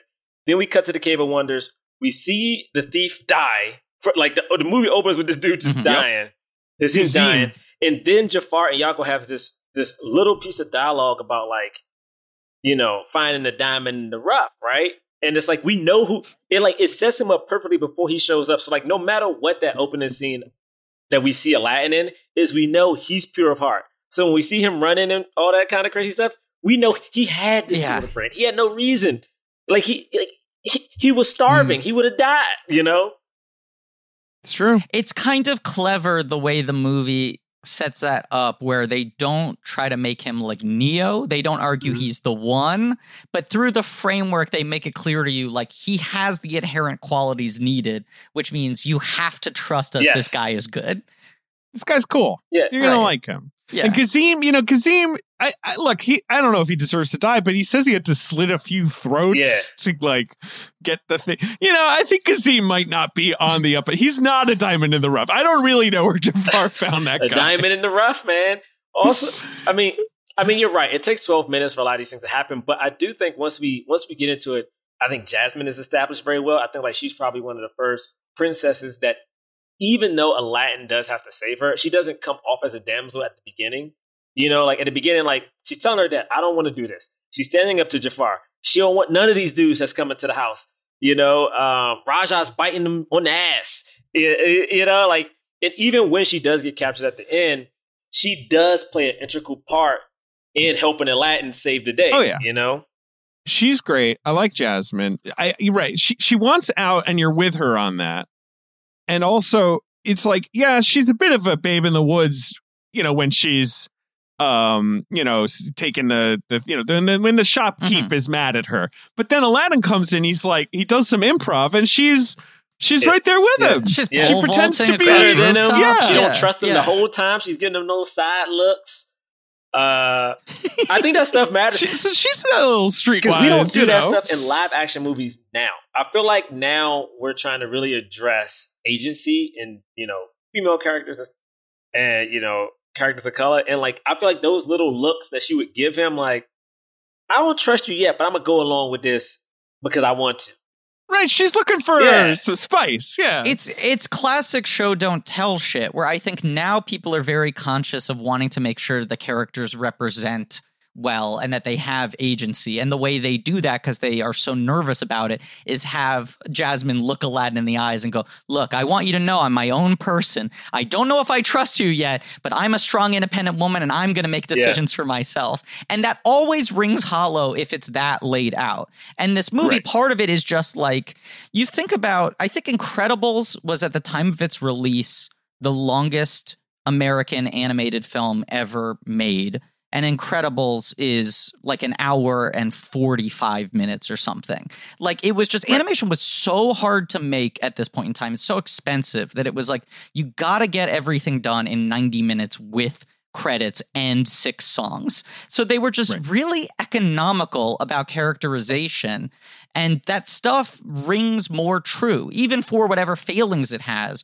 when you have to come up with the most precise, efficient way to set up a dynamic. It always rings better than having a character explain who they are. Well, well, I think the major ones. I think I think what I always say to people is like, I really want whatever our version of Moana is or or a Coco. Yeah. Like, you know, to learn Yeah. about some type of like black culture. I think my my theory is if they do it on African American culture, it will have to deal with America's past, which that is not what we do here. so um Yeah. I don't I'm Mhm. not sure unless it's like some folktale that maybe I'm not familiar with yet, but I don't know if we're ever gonna get that. You know what I mean? I'm just not unless Frozone, unless Sam Jackson gets his Frozone spin off. Make the Frozone. A movie. Frozone spinoff? Yeah, I don't know. Then then do we ever see his wife? No, she's never been seen. Like I kind of find it funny that she always just yells from a distance, but like if he has a movie, do we ever? Yes. No, no, she's like the t-shirts and peanuts. like, where's my super suit? Is that right? We don't see her in two, right? We don't. It's the No. yeah, no, right. just 'cause never they- see her. At that point, they're like, let's double down on the joke. Yeah, they designed her, uh, and then they just went like it's funnier if we never see her, which is like it's funny, but then also think about what you're doing here. I know, I know. Is that part too? It's it is funny, but Is that part two, man? Oh wow, they made a whole design for Fro. Wow, okay. yeah, they made it. Yeah, yeah. Oh, So we we have this this uh the one jump sequence in addition to being a banger of a song is also just like I feel like the first time people have pulled off this kind of like uh action in a movie Mm. like this. You Mm. know, on this kind of scale. The action's great. I like him like hiding behind the pillar and they like throw all the swords at it, like all that stuff, right? All the all that kind of exaggerated, you know, uh action adventure stuff is fun. It's it's like Indiana Jones stuff. It's like cause and Yeah, effect, right. Specific Jones, yes. comedic story beats of the action of how he's outwitting them in each little turn. they falling crap at one point. Like they, they fall in literal crap. yes, yes. He biffs them. And then I do love when he goes in and out the in and out of the rooms. He ends up like with all the women. Is like, oh, it's just a lady. It's the ba-" It's like it's so fun because I was thinking in my head, um, because Robin Williams played so many parts. I was like, is this Robin Williams as the the big woman? Like, he ain't God. First off, that song is messed up. That part is like we will blame his parents, but he hasn't got him. That's so mean. Yeah, That's so that's true. mean. It's a it's a bit of a salty line, I know, to just sort of squeeze in. His mom was too proud. That's the problem. I guess you're he's running through your apartment, you know, causing trouble. I guess uh, I wanted Yeah. to shout him out. Crazy Hakim's discount fertilizer. It has its own Wikipedia Disney Fine. Wikipedia page. It's well worth reading. It's three Yeah. paragraphs long somehow for a one second sight gag. Amazing. I'm going to put it in the chat.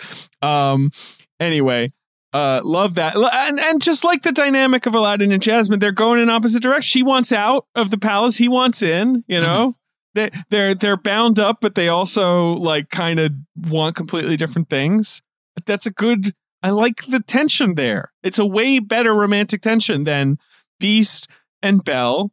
God love them, but you know, there's some Yeah. problems there and like Simba and Nala who have no tension at all. Like I don't know, they're just supposed to get married, and then they do. I guess, I guess they get married. I guess we, we don't see them get married. this movie takes the time to build the relationship at all points for Aladdin and Jasmine. It takes you through the honeymoon mm-hmm. phase where she's like, Yeah. all right, and he's, you know, he's putting his best foot forward. When he tries to win over at the end and she kind of doesn't trust him, he blows it, has to come back. Like we go through every phase of it, you know? In those movies, I think we kind of rush to these points. Like, you know, Little Mermaid, he likes her because she's beautiful. Aladdin ends up liking her not only because she's beautiful, but because of who she is and what she represents. So it's like it's a it's a difference in the in the love tonight. Yeah, well, and Little Mermaid has like uh, you know a whole like forty minute stretch where the two characters are together, but none of the tension is about the two of them. It's about outside forces, and she can't Yeah. speak. Like this is a movie in which every time they reconvene, there's an important shift in their dynamic. You Yeah. know, there's some evolution of their relationship every time they see each other again. Yeah, that's totally. Right. And it's also just another one of those efficient characterization things where it's like you got a, a princess or a prince, someone with all the wealth in the world and all the access. The way you make them relatable to an audience is that they don't want it. Yeah. They don't want it. They want out. they want out. and and even though her life, I guess, is fine, she's got this nice dad who's a bit of a you know dimwit, right? Like Yeah. he's a a sweetie, but um, you know, he's not. He's not. He has this little micro machines version of of the town. Oh, yeah. I always like Yeah. that. When Jafar's like, "Why don't you play with this thing?" I'm like, "What is this thing that he has?" We're well, that's that's like pointedly a Thief of Baghdad thing. Thief of Baghdad, the Sultan is obsessed with toys, and there's like a 20 minute sequence where they like bring in all these different mechanical toys for him. Oh wow, I need to watch this. Thief of Baghdad rules, Draw. So good. It's like one of one of the best special effects movies of all time because you just watch it, you're like, I don't understand how they did any of this. right. That's because it was made in what 1940 or whatever. Yeah, like it's yeah. it's yeah. Thief of Baghdad and Thief of Co- Thief and the Cobbler are the two movies that really kind of blend into this film with the Ashman Broadway sensibility and uh and Hope and Crosby films, obviously. Yeah, right. And then right, that general vibe of the Hope and Crosby Because that's the thing. Once you get uh Aladdin, you know, tossed in jail, picked up by Jafar, put in the Cave of Wonders, meets the genie, you know, like Yeah. then, you know, the joy of the animation of ev- like the fact that you have a carpet and a monkey and a and a phantasmagorical genie and Tom Cruise. That's your Yeah. like core four heroes Yeah. you know and like the carpet is this like such a triumph like he's like a square and they make him so lovable like and he he has so much he's like kind of bashful and he's like he's got a completely different energy to the other guys and you, you like the carpet he's a carpet like these Yeah. are these are not easy things to do Yeah, no, it's it's it's like uh, really uh, stunning, uh, and it is. It's fun. Like this film has you right. You have a monkey who spends a good chunk of the movie being an elephant. You have a parrot. You have a tiger, and you True. have uh, a carpet. On paper, that should be overkill. It feels too like much right you Yeah, cannot have you, all you four overdid of it. those. Right, you have Right. four different like comic relief animals, ostensibly. I mean, because the carpet functions like a dog, right? Yeah, Yes, yes, absolutely Yes. But somehow, like, even though uh, three out of the four don't speak, their personalities are defined enough and their games are defined enough that they don't step on each other's toes. It's pretty Yeah, uh, impressive.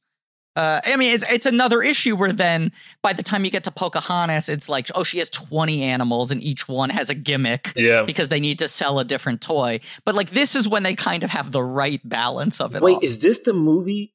I know you guys have been saying it, but it just hit me. Is this the movie that makes the animal comedic sidekick and like the wacky comedian Hmm. as like some otherworldly creature? Is this is this the beginning? I, I would argue little 'cause we mermaid did- has yeah. it Little Mermaid sets up the animal dynamic. Okay. That's when the animals Sebastian. become funny. Okay, Right. right But then this adds the the Williams thing. This adds the like Right. you got a magical and it's a celebrity kind of playing themselves. Right. This is the first time that they had to cast international voice actors to then do Williams bits. Like, is that the beginning of like Great question, spreading Ben. his act? Yeah. basically. Right, Well, like who is yeah. the Spanish like Aladdin? Who is the who's the Spanish genie? Like who's the guy in India? It's a thing I love looking up, especially with movies that are like animated films that are this based around like blank is blank, where it's like a comedian is this character, is seeing Right. who they cast internationally. Because so often they're like, these audiences know who Robin Williams is. But this is a voiceover film. So they'll know if they're just hearing a person doing a bad Robin Williams impression. You kind of have to find a local comedian who has their own dynamic that matches well enough with what the character is, but you also can't rewrite it or change it that much. So, like, see- seeing who plays these characters in other countries is always really fascinating. I'm I, I'm reading about the Finnish dub, for example. Mhm. A great Finnish comedian, apparently Vesa-Matti Loiri, played the genie and had never like obviously did had not heard the American version and does like tons of impressions of Finnish celebrities. Like it's all Wow. Finland material. Wow. So, so, th- so that's my big question. That's why I was bringing this up. Is just like it's fascinating because this movie paints them in such a corner because it's like, well, now he has Nicholson face. Yes, Now Right, he's he does doing- He's Jack gotta do He does, Nicholson. he does Right. William F. Buckley at some point. I know it's so he does it twice. does he? Yeah, because he does it. He re- he reprises it. He William F. Buckley's Right. the uh, uh I have a few right, Yes, where he he, like does. counts on his fingers. Right. I had to Google it the last time I was watching because I was just like, what is the specific face that they're trying to evoke here? He's playing a, a, a Nebuchadnezzar conservative who, so who- who wants to uh, enforce the rules. Yeah. Uh, there's so much stuff like that. He does Dangerfield. He does Rodney, Oh, yeah. obviously. Yeah. I right. love he does that. uh, Ed Sullivan. He does Ed Sullivan, yes. You know, you show it to your kid now. Are you like, you have to explain Ed Sullivan? No, you get it, I guess. It- it's just Yeah. you know he you know what it is now if you were to watch it you know he's making fun of somebody you know like I don't know who Right. that is but like I know it's a joke once we like get to that magical carpet ride like the the carpet and it's like the lava I remember being younger saying Yeah. Why why does it look like this it's so bright like again I had no idea it was computer and not um, Yeah. hand drawn but when we get to that that musical number man there was no there was nothing bigger than that because it Ah, looked so yeah. massive like it looked like once I learned how animation worked, it's like how how did they do the widescreen with a thousand genies in that? Like literally, it was so big that the live action version couldn't even compete with like the scope of that scene. Yeah, and I do think like I I mean that's pretty much what I tapped out of watching the live action movie because I was like, okay, they did it well. What else do I have to see? Like they Yeah. did, they I honestly handled that translation better than I thought they ever could have, despite the Mhm. fact that they took the wrong approach to how Will Smith sang the song. Visually, that sequence is pretty well realized, and the dude can dance pretty well. But there's something about watching the original Friend Like Me, whereas one Yeah. of the only animated musical sequences that somehow gives you the same how did they do that rush that you feel watching someone like sweating bullets dancing breathlessly on a stage you know Yeah. when you see those bravura like physical performances on a broadway show or any you know theater show where you're just like i don't understand how this person hasn't collapsed yet Yeah, there's something about the energy of all the genies even though you just know like i don't know some guy just drew it i mean his hand cramped up a lot but it's not like yeah. that's physically you know but it feels so uh I- i don't know it's so high energy so relentless It's And, and so Robin's singing when he when he when he's done and he's like, and he has the Yeah. applause sign. It's like Yeah, I feel like this dude did that in one take, even though it's not true, but it feels like that. right it, it it has that lightning in a bottle energy and it's just like I feel like audiences actually burst into applause when that happened. And there was this big campaign that year like, should we nominate Robin Williams for supporting actor? Should we Right. give him an honorary award for voiceover acting? The Golden Globes gave him one. There was this whole conversation of like, this kind of feels like more than a voiceover performance usually is. Yeah. He's so clearly like just willing this character into being something bigger. And so much of it is that number two, where fundamentally the guy's not a great singer. I mean, he's No. just It's sort of okay. It doesn't even matter. right. It doesn't matter. It Doesn't doesn't matter. It's all energy.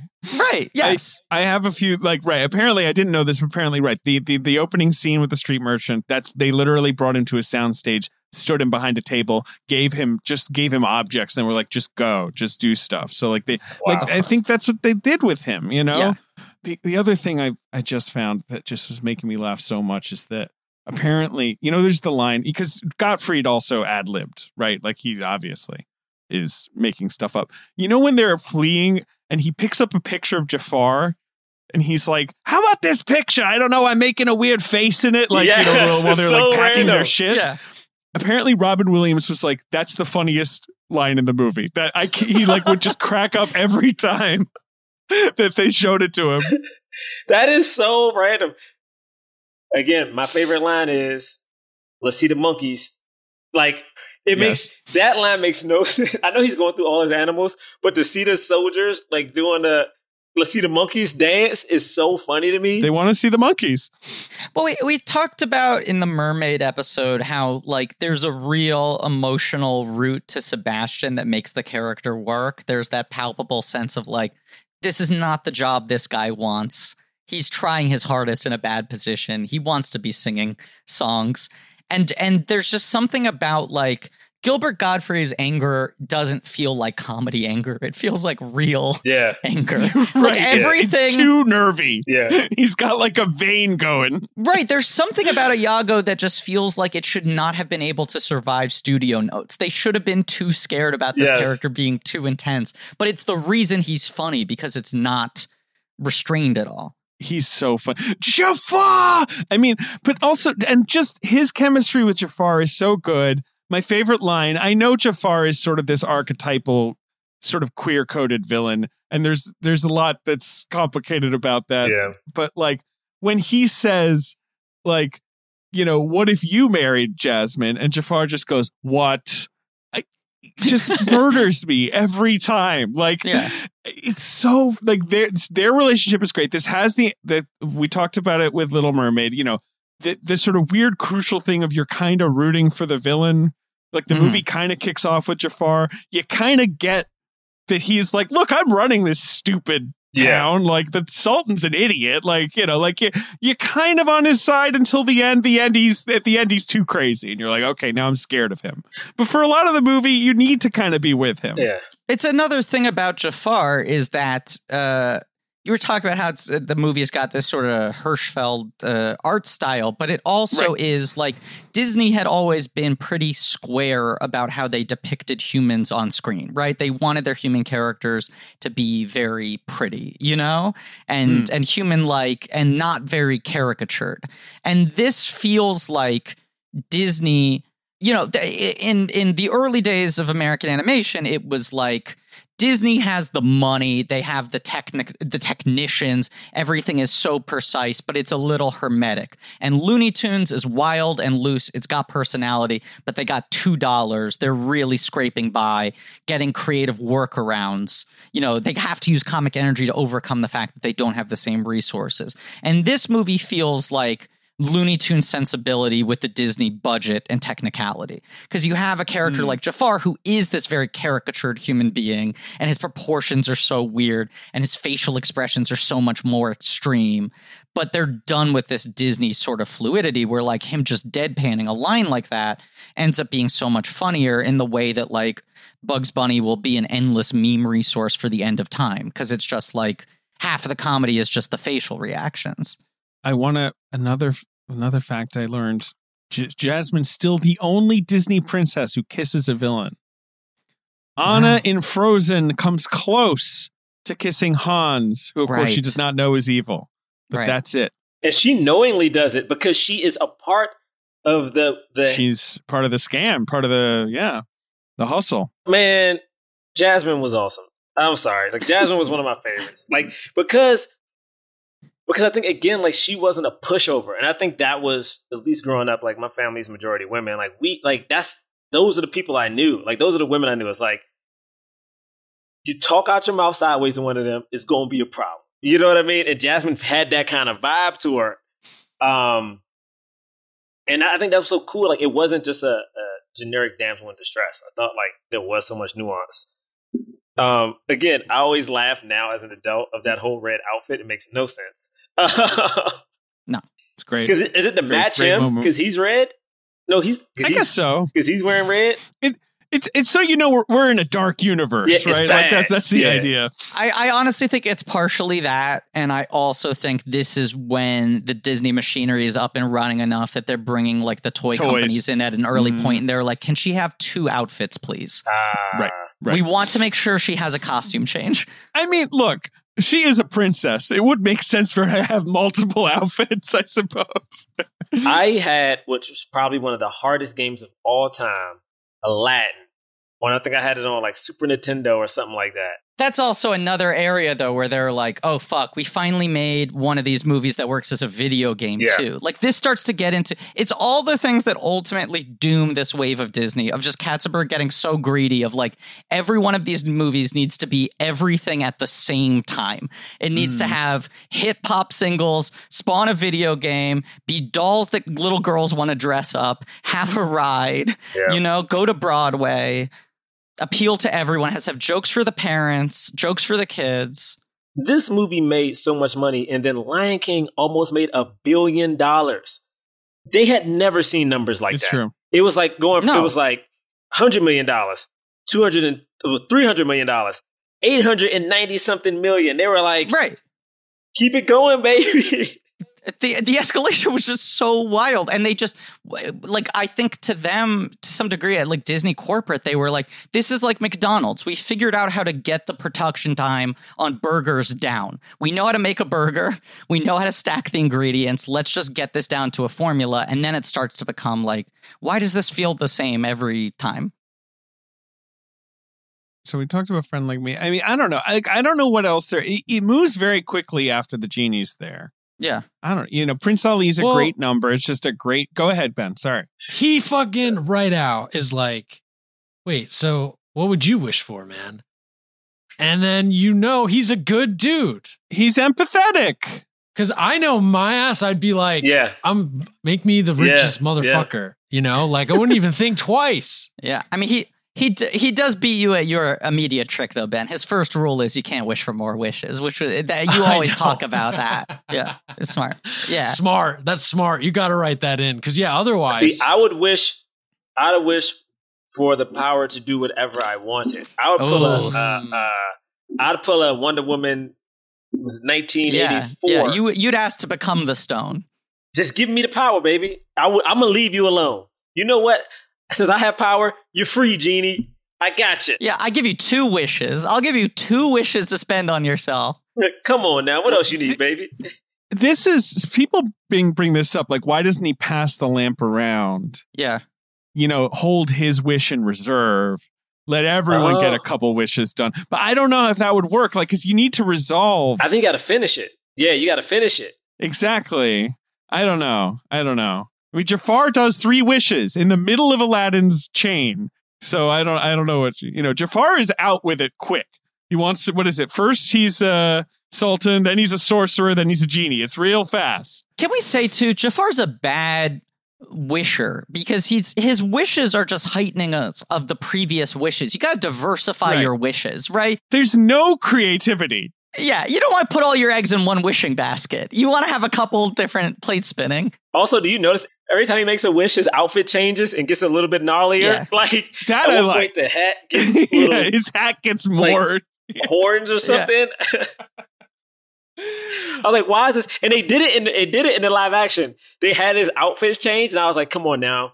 If you're gonna go for this, it's gotta it's again, it's gotta be tighter. It's gotta have a horn Yeah, devil ear thing. the thing. live action Jafar is interesting because he's so subdued and he's Yeah. like very grounded. He's very like angry and like it's kind of personal with him. well, him. that was It's- their it's- big character the- choice. Was yeah. what what if he's kind of hot and low key? right. yeah, he needed to be an old dude. So like when he's trying to marry Jasmine, it's extremely creepy. Yeah, He can't look Mhm. handsome. He's got to be like he. he ha- I hate to say it, he has to be overtly evil. Like he has to look like that dude was genuine. He was like, "Hey man, I'm a street rat too. They always treated us like trash. I want the city back." I'm like, I get that. Right. You're more with them. The live action Sultan is also like too much of a real person. I like that the Sultan in this movie is two feet tall and he's Mm. just like Yeah. a bowl full of jelly. like Yes, he's a happy dude. I like when the Sultan puts on the uh the little eyeglass thing and he's got a big eye. I think that's funny. I think Yes. it's a great move Make him by him. silly. It's just uh, like I, I don't know. I mean, I I think about uh because I, I was just because I had watched it recently. I I was really paying attention to uh the time code while watching it this time. I was trying to sort of track Mm, like how mm. long the When, movements when take. does someone come in? Right, right. It was quick. But but but you Prince Ali happens like 40 some odd minutes in and that's essentially when Mm. the movie really gets started. You know what I'm saying? oh yeah. Like it's like Yeah. you've essentially spent half the movie setting up all the pieces for what is going to be now your major conflict to ride you through the rest of the film. How does Aladdin earn Jasmine, you know? Yeah. how yeah. does he free her from Jafar? You know, how long can he keep up this ruse? And it is just like funny that it's like takes 10 minutes for Aladdin to come in, takes 30 minutes for Genie, takes 40 minutes for the prince wish to happen, you know? Uh, and then the movie, it doesn't feel like it's biding time. It's it packs a lot in, and then the remaining whatever it is, thirty or forty minutes plus credits is just like breathless. It just moves so so fast. Absolutely. Yeah, dang, you're right. It's so quick once he becomes because once he becomes Prince Ali, he gets to town, meets Jasmine, uh, takes her on the carpet ride. Jafar tries to kill him. It's parade, and then that night he shows up Yeah, on the carpet and and has the big song. Yeah, and you do a whole new world and then there's no more songs like eh, which Right. is true with so many of these disney movies where the song part is kind of over for the last Right. third of the movie the, no the more songs. last thirty Yeah. minutes become them resolving stakes, and Yeah. right, no more time for singing, Doctor Jones. Wow. uh, but I like all the stakes. I like. I I remember. I mean, as a kid, you know, I saw this film in theaters. Griffin, you were saying it's like one of your first theater memories, right? I I was uh I mean this came out November 92. I feel like I saw it late but I was either 3 or 4 when it came out and it's I distinctly remember not just seeing it in theaters and and sort of the energy in the theater but also the anticipation. Like it's one of the first times I remember Yes. walking to the theater seeing the poster and turning my mom being like I'm excited that we're going to see that. I remember Mm. like vividly my dad coming home with the tickets, like being like, I got the tickets, like we're gonna go see it tonight, right? Like he must have picked them up or whatever. Like Yeah. and I remember we went with my brother, and it must have been like he must have been like three. And I remember the Cave of Wonders popping up, my brother just picking up my dad's jacket, putting it over his head, and just being like, I'm out. I'm not I'm not watching this. Like I, I won't be I, I- I- see ya. Like I, I'll be asleep under this for the rest of the movie because this movie's kind of intense. The end is fairly Yeah. intense. Yeah. It The is, genie's you're all right. big. It's kind of creepy when the genie's this big like golem thing, right? And he's like Yeah. moving the palace. Jafar is scary. Yeah, I mean like Aladdin almost dies several times. Several times. The snake, the snake thing is pretty crazy. there are very high stakes in this movie that are illustrated very cleanly. I also think, I mean, Draw, you were talking about just like how seeing the Cave of Wonders blew your mind. Great Mouse Detective, which is Musker and Clements' first movie, is like the first major use of CGI in a hand drawn film. Oh. And then Little Mermaid has a little more. This amps it up. And then I feel like uh, uh, Lion King has the stampede and whatever. There was something so beautiful about this period where they were combining the two, but more specifically, it was like you'd have like one or two bravura sequences or elements where the CGI was coming in and it almost made it stand out as like the stakes are higher here. This is more important. This is scarier. This is more epic. You know, because suddenly this looks different than any movie you've ever seen before. There's Yeah. something just about that cave coming up Yeah, it's cool. where it's just like, this is not how this movie's supposed to look. You know, the whole temperature changes. Yeah. I, I hate to say it, I am one of those people who believes in like trying to make things like you don't have any money. So I feel like it makes you more creative. Where I feel like now, because CGI, you know, is I guess cost effective to a certain extent. Um, you don't have to be as crafty. And I think when you have moments like this, like in the early '90s in particular, it's like you only get, you only have enough time for one. Yeah. So when you figuring out where it's going to go, it has to be this big moment that feels lively because you only get one shot at it. You know? Right. It's essentially it's the Cave of Wonders and the the carpet is a lot of CGI just because the patterns would be hard to hand draw. But it, it really would be like they'd have one sequence or one character, or it'd be like the vehicles or CGI or whatever it is. And it, it helps like in this way of uh I don't know, spotlighting certain elements, making them feel more important. Yeah, it's a cool movie.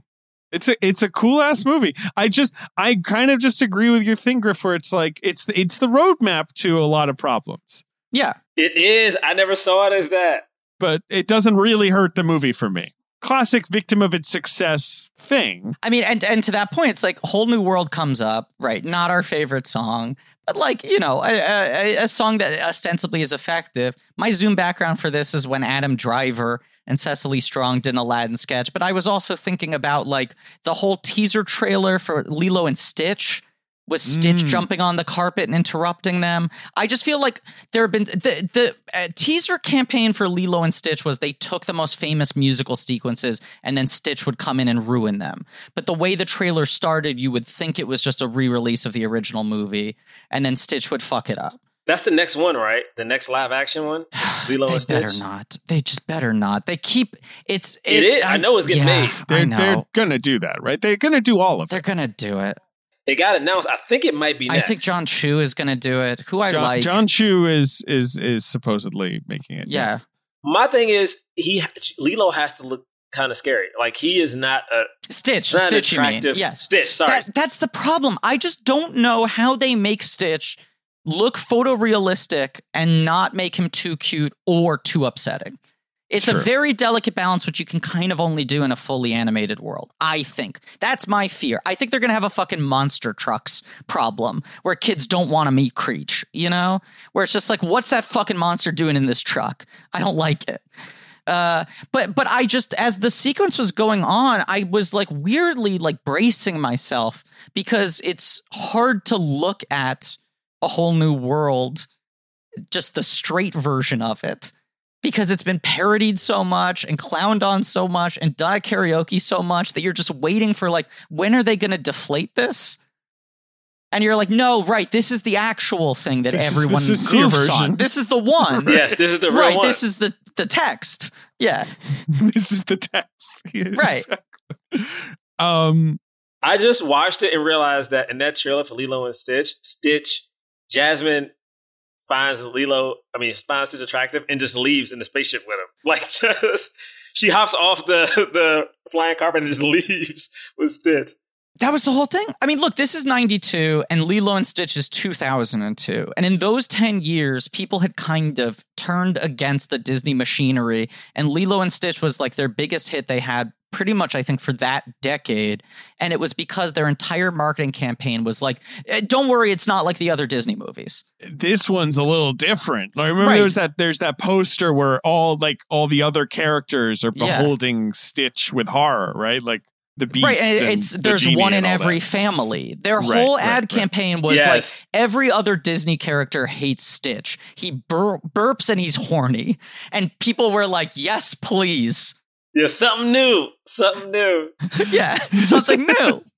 Will we do Chris Sanders? No, I don't know. Griff. I don't think we will.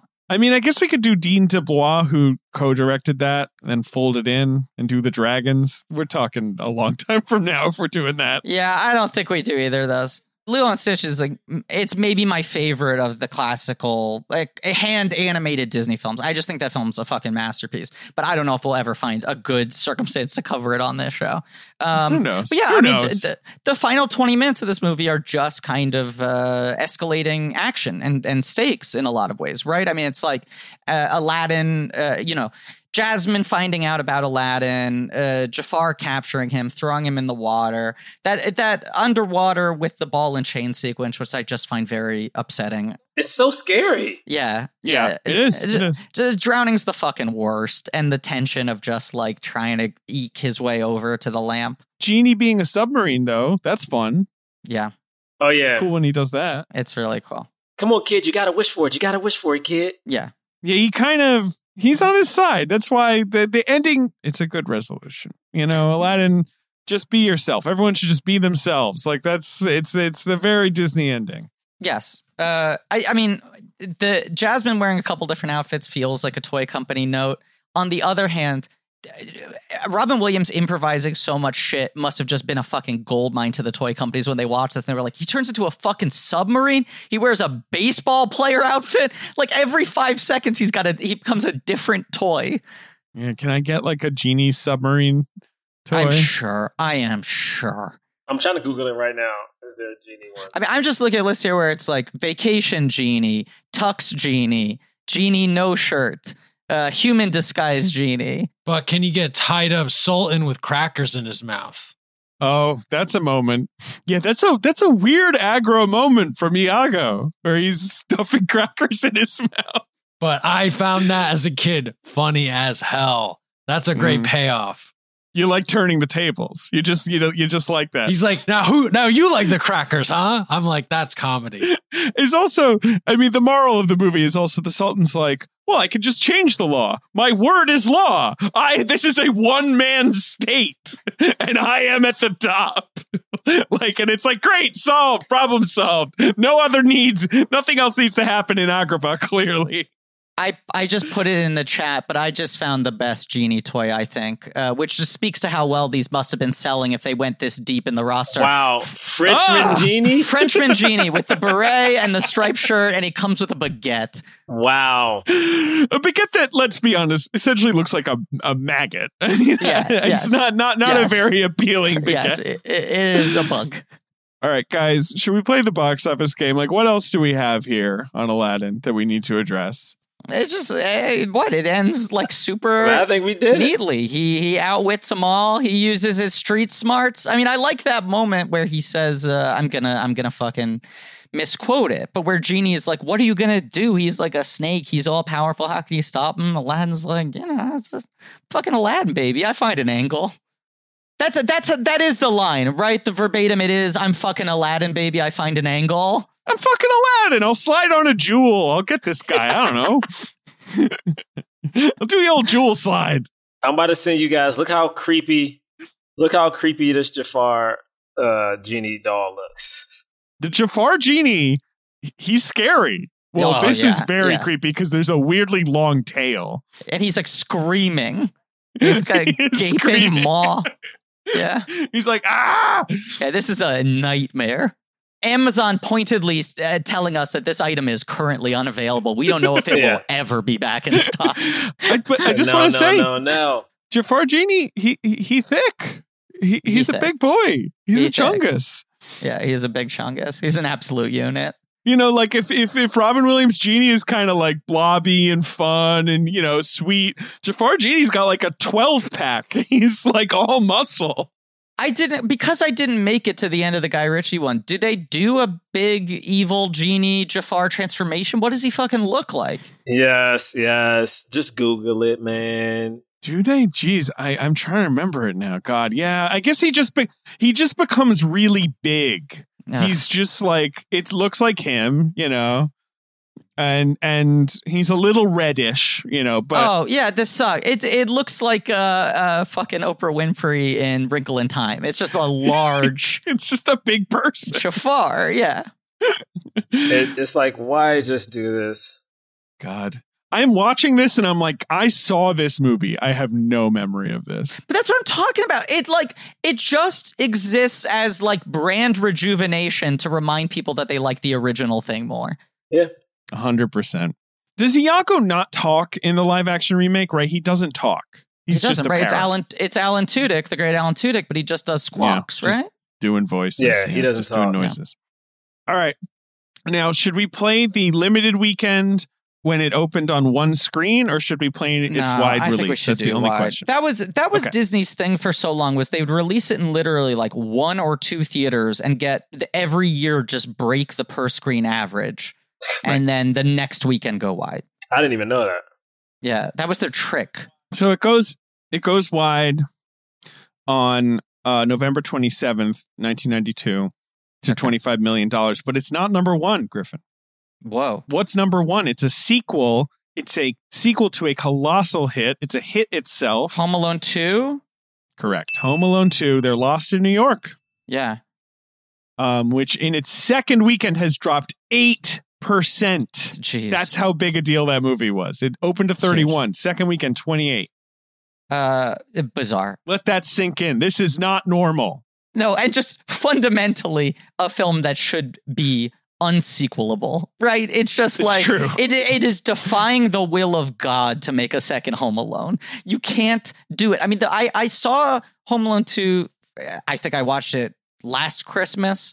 Uh and uh they they have to go so far out of their way to make so many jokes about like we know, we know, we look like bad parents. We did this twice. And you just want everyone to scream at them like, no, you can't fucking self-effacing joke your way out of this. You are a monster. What do you mean Uh, What twice? can I say? The guy's Twice? home alone again. He- he's also not home alone. Let's be honest. He's in New York. No. It's not his home. no, it's not his home. He's not Uh, alone. It's a packed city, very populated. That's true. A lot of people. A lot of people. Um, number three at the movie is another colossal hit of 1992 that is Uh-huh. a major cultural moment. Uh, it's an adult romantic drama. Hmm. Um, very 92. overwrought. Not good, but kind of undeniable, I guess. Um, A big, huge star at the peak of his powers, and a a huge. oh, is it the bodyguard? It's Oh, the bodyguard. Wow, Yeah, good yeah. Thank you. Um, you got it there, Griffin. Yes, Yeah. another an opening to you know, number three to sixteen million, but just gonna have the biggest legs. You know, just Yeah.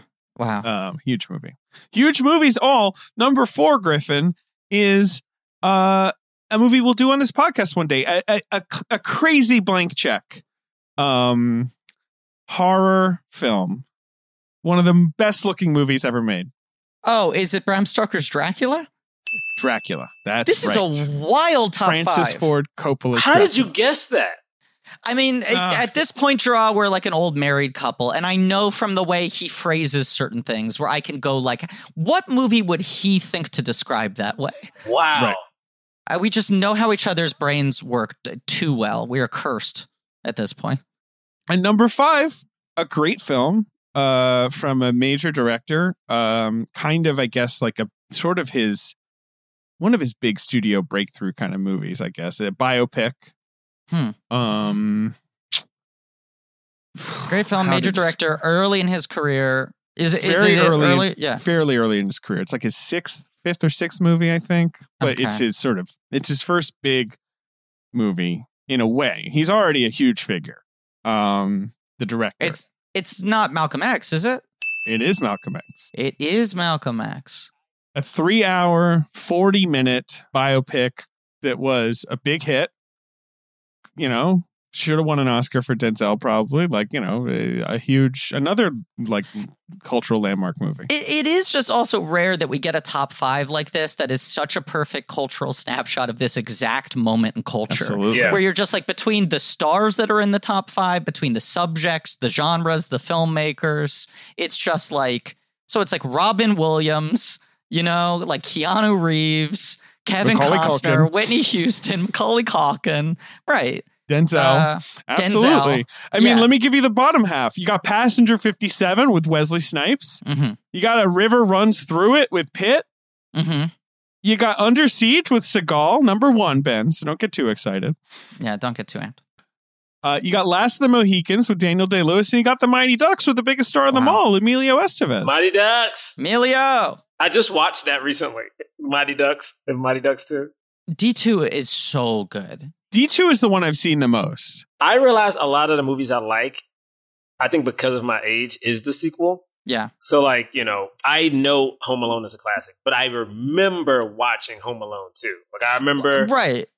I know Ghostbusters is great, but I remember Ghostbusters too. You Yeah. know, But Mighty Ducks 2 is empirically the better film. I mean, that's Heck the best of the trilogy. the trilogy. Knuckle Puck, baby, Kenan. Knuckle puck. Knuckle The puck. Comes in with the knuckle is puck. why one of the most triumphant moments in the history of cinema is they pass the puck to Goldberg, takes the mask off. It wasn't Goldberg. It was, It was fucking Kenan. Kenan. Get him! And just, Yeah. I remember like th- their their Team USA in that one, right? Like Yeah, the Team stakes are high in a good way, Yes. Yes. right? Like, yeah, good villains. Right, because the first one they're like a weekend team, and the second one they're like, you have to represent our nation in the Goodwill games. Yes, it's then they got then they got the Bash Brothers. It was crazy, man. I love it. Was great. And then the third one is just bizarre because it's pretty dry, and Emilio's in it for two minutes, and it's about them having a new coach who's an asshole. I have not seen it. We might need to put Mighty Ducks in our franchise bracket. It's a thing to consider, David. Yeah, are we gonna do it? I, yeah, I feel like we were considering it, Griffin. Might have to happen. I mean, well, you know they're making it into a Disney Plus series, so Yeah, right. It's gonna be That's true, very are. topical. Very topical. But that's yes, no, that's a, a wild top ten, and especially those top five movies are just like juggernauts. cultural. Yeah, huge, huge, huge. And then Aladdin, it just continues to play and play and play and play and play. It does. It's a good movie. All right, we're done, Griff. Okay, Jerah, you're the best in the biz. No man, thank you for having me. You really are, Jerah. People should st- still watch Astronomy Club on Netflix. A great fucking sketch show canceled way too soon. Uh, people should always listen to Black Men Can't Jump in Hollywood because you guys are one of the best podcasts out there. But also, you're working on your your new show for HBO Max. Yes, you know, hopefully, you know, Sherlock Homies will come to the screens, your home screens, I guess, I soon. can't wait. Yeah. Um, yeah, man. That's Just awesome. trying to pay rent, y'all. So that's my life. trying to pay rent and stay sane. That's it.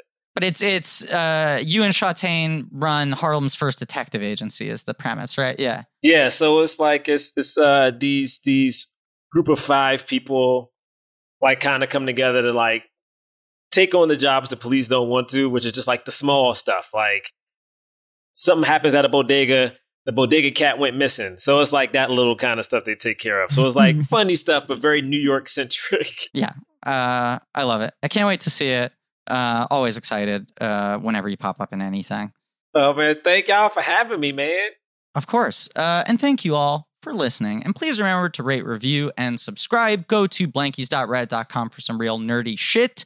Go to our Shopify page where you can buy some real nerdy merch, including comedy, point coins back in stock, and the new pin set, along with, of course, the uh, Gossip Man t shirt that has uh, Set America aflame, I think has become the best selling t shirt of all time. XOXO, Gossip baby. Uh, uh, you can head over to our Patreon for blank check special features where I think we're we're finally dipping into Trek now, right? Have we caught up? Yeah, we'll be in Trek. We'll be in Trek territory. Um, We'll yeah, I think we we're, we just started it. I, I think is where we're at with Trek. So you can you can listen to those uh Trek episodes. Just just we're just. I'm sorry, we're starting it tomorrow. Oh boy! So j- tomorrow, Star Trek: The Motion Picture. Oh no, wait! On- I take it back. Today it started. To, it dropped today. You're enjoying it right now. Probably you're listening. I assume you listen to both episodes at the same time. You're listening to both at the same Wow, time. at the same time. You're right? Two phones. It's, wonderful. it's like that Flaming Lips album. You burned it onto two different CDs and put boomboxes. I always make that reference, and you always have to give the specific name because I never remember it. I love that reference. It's a great reference.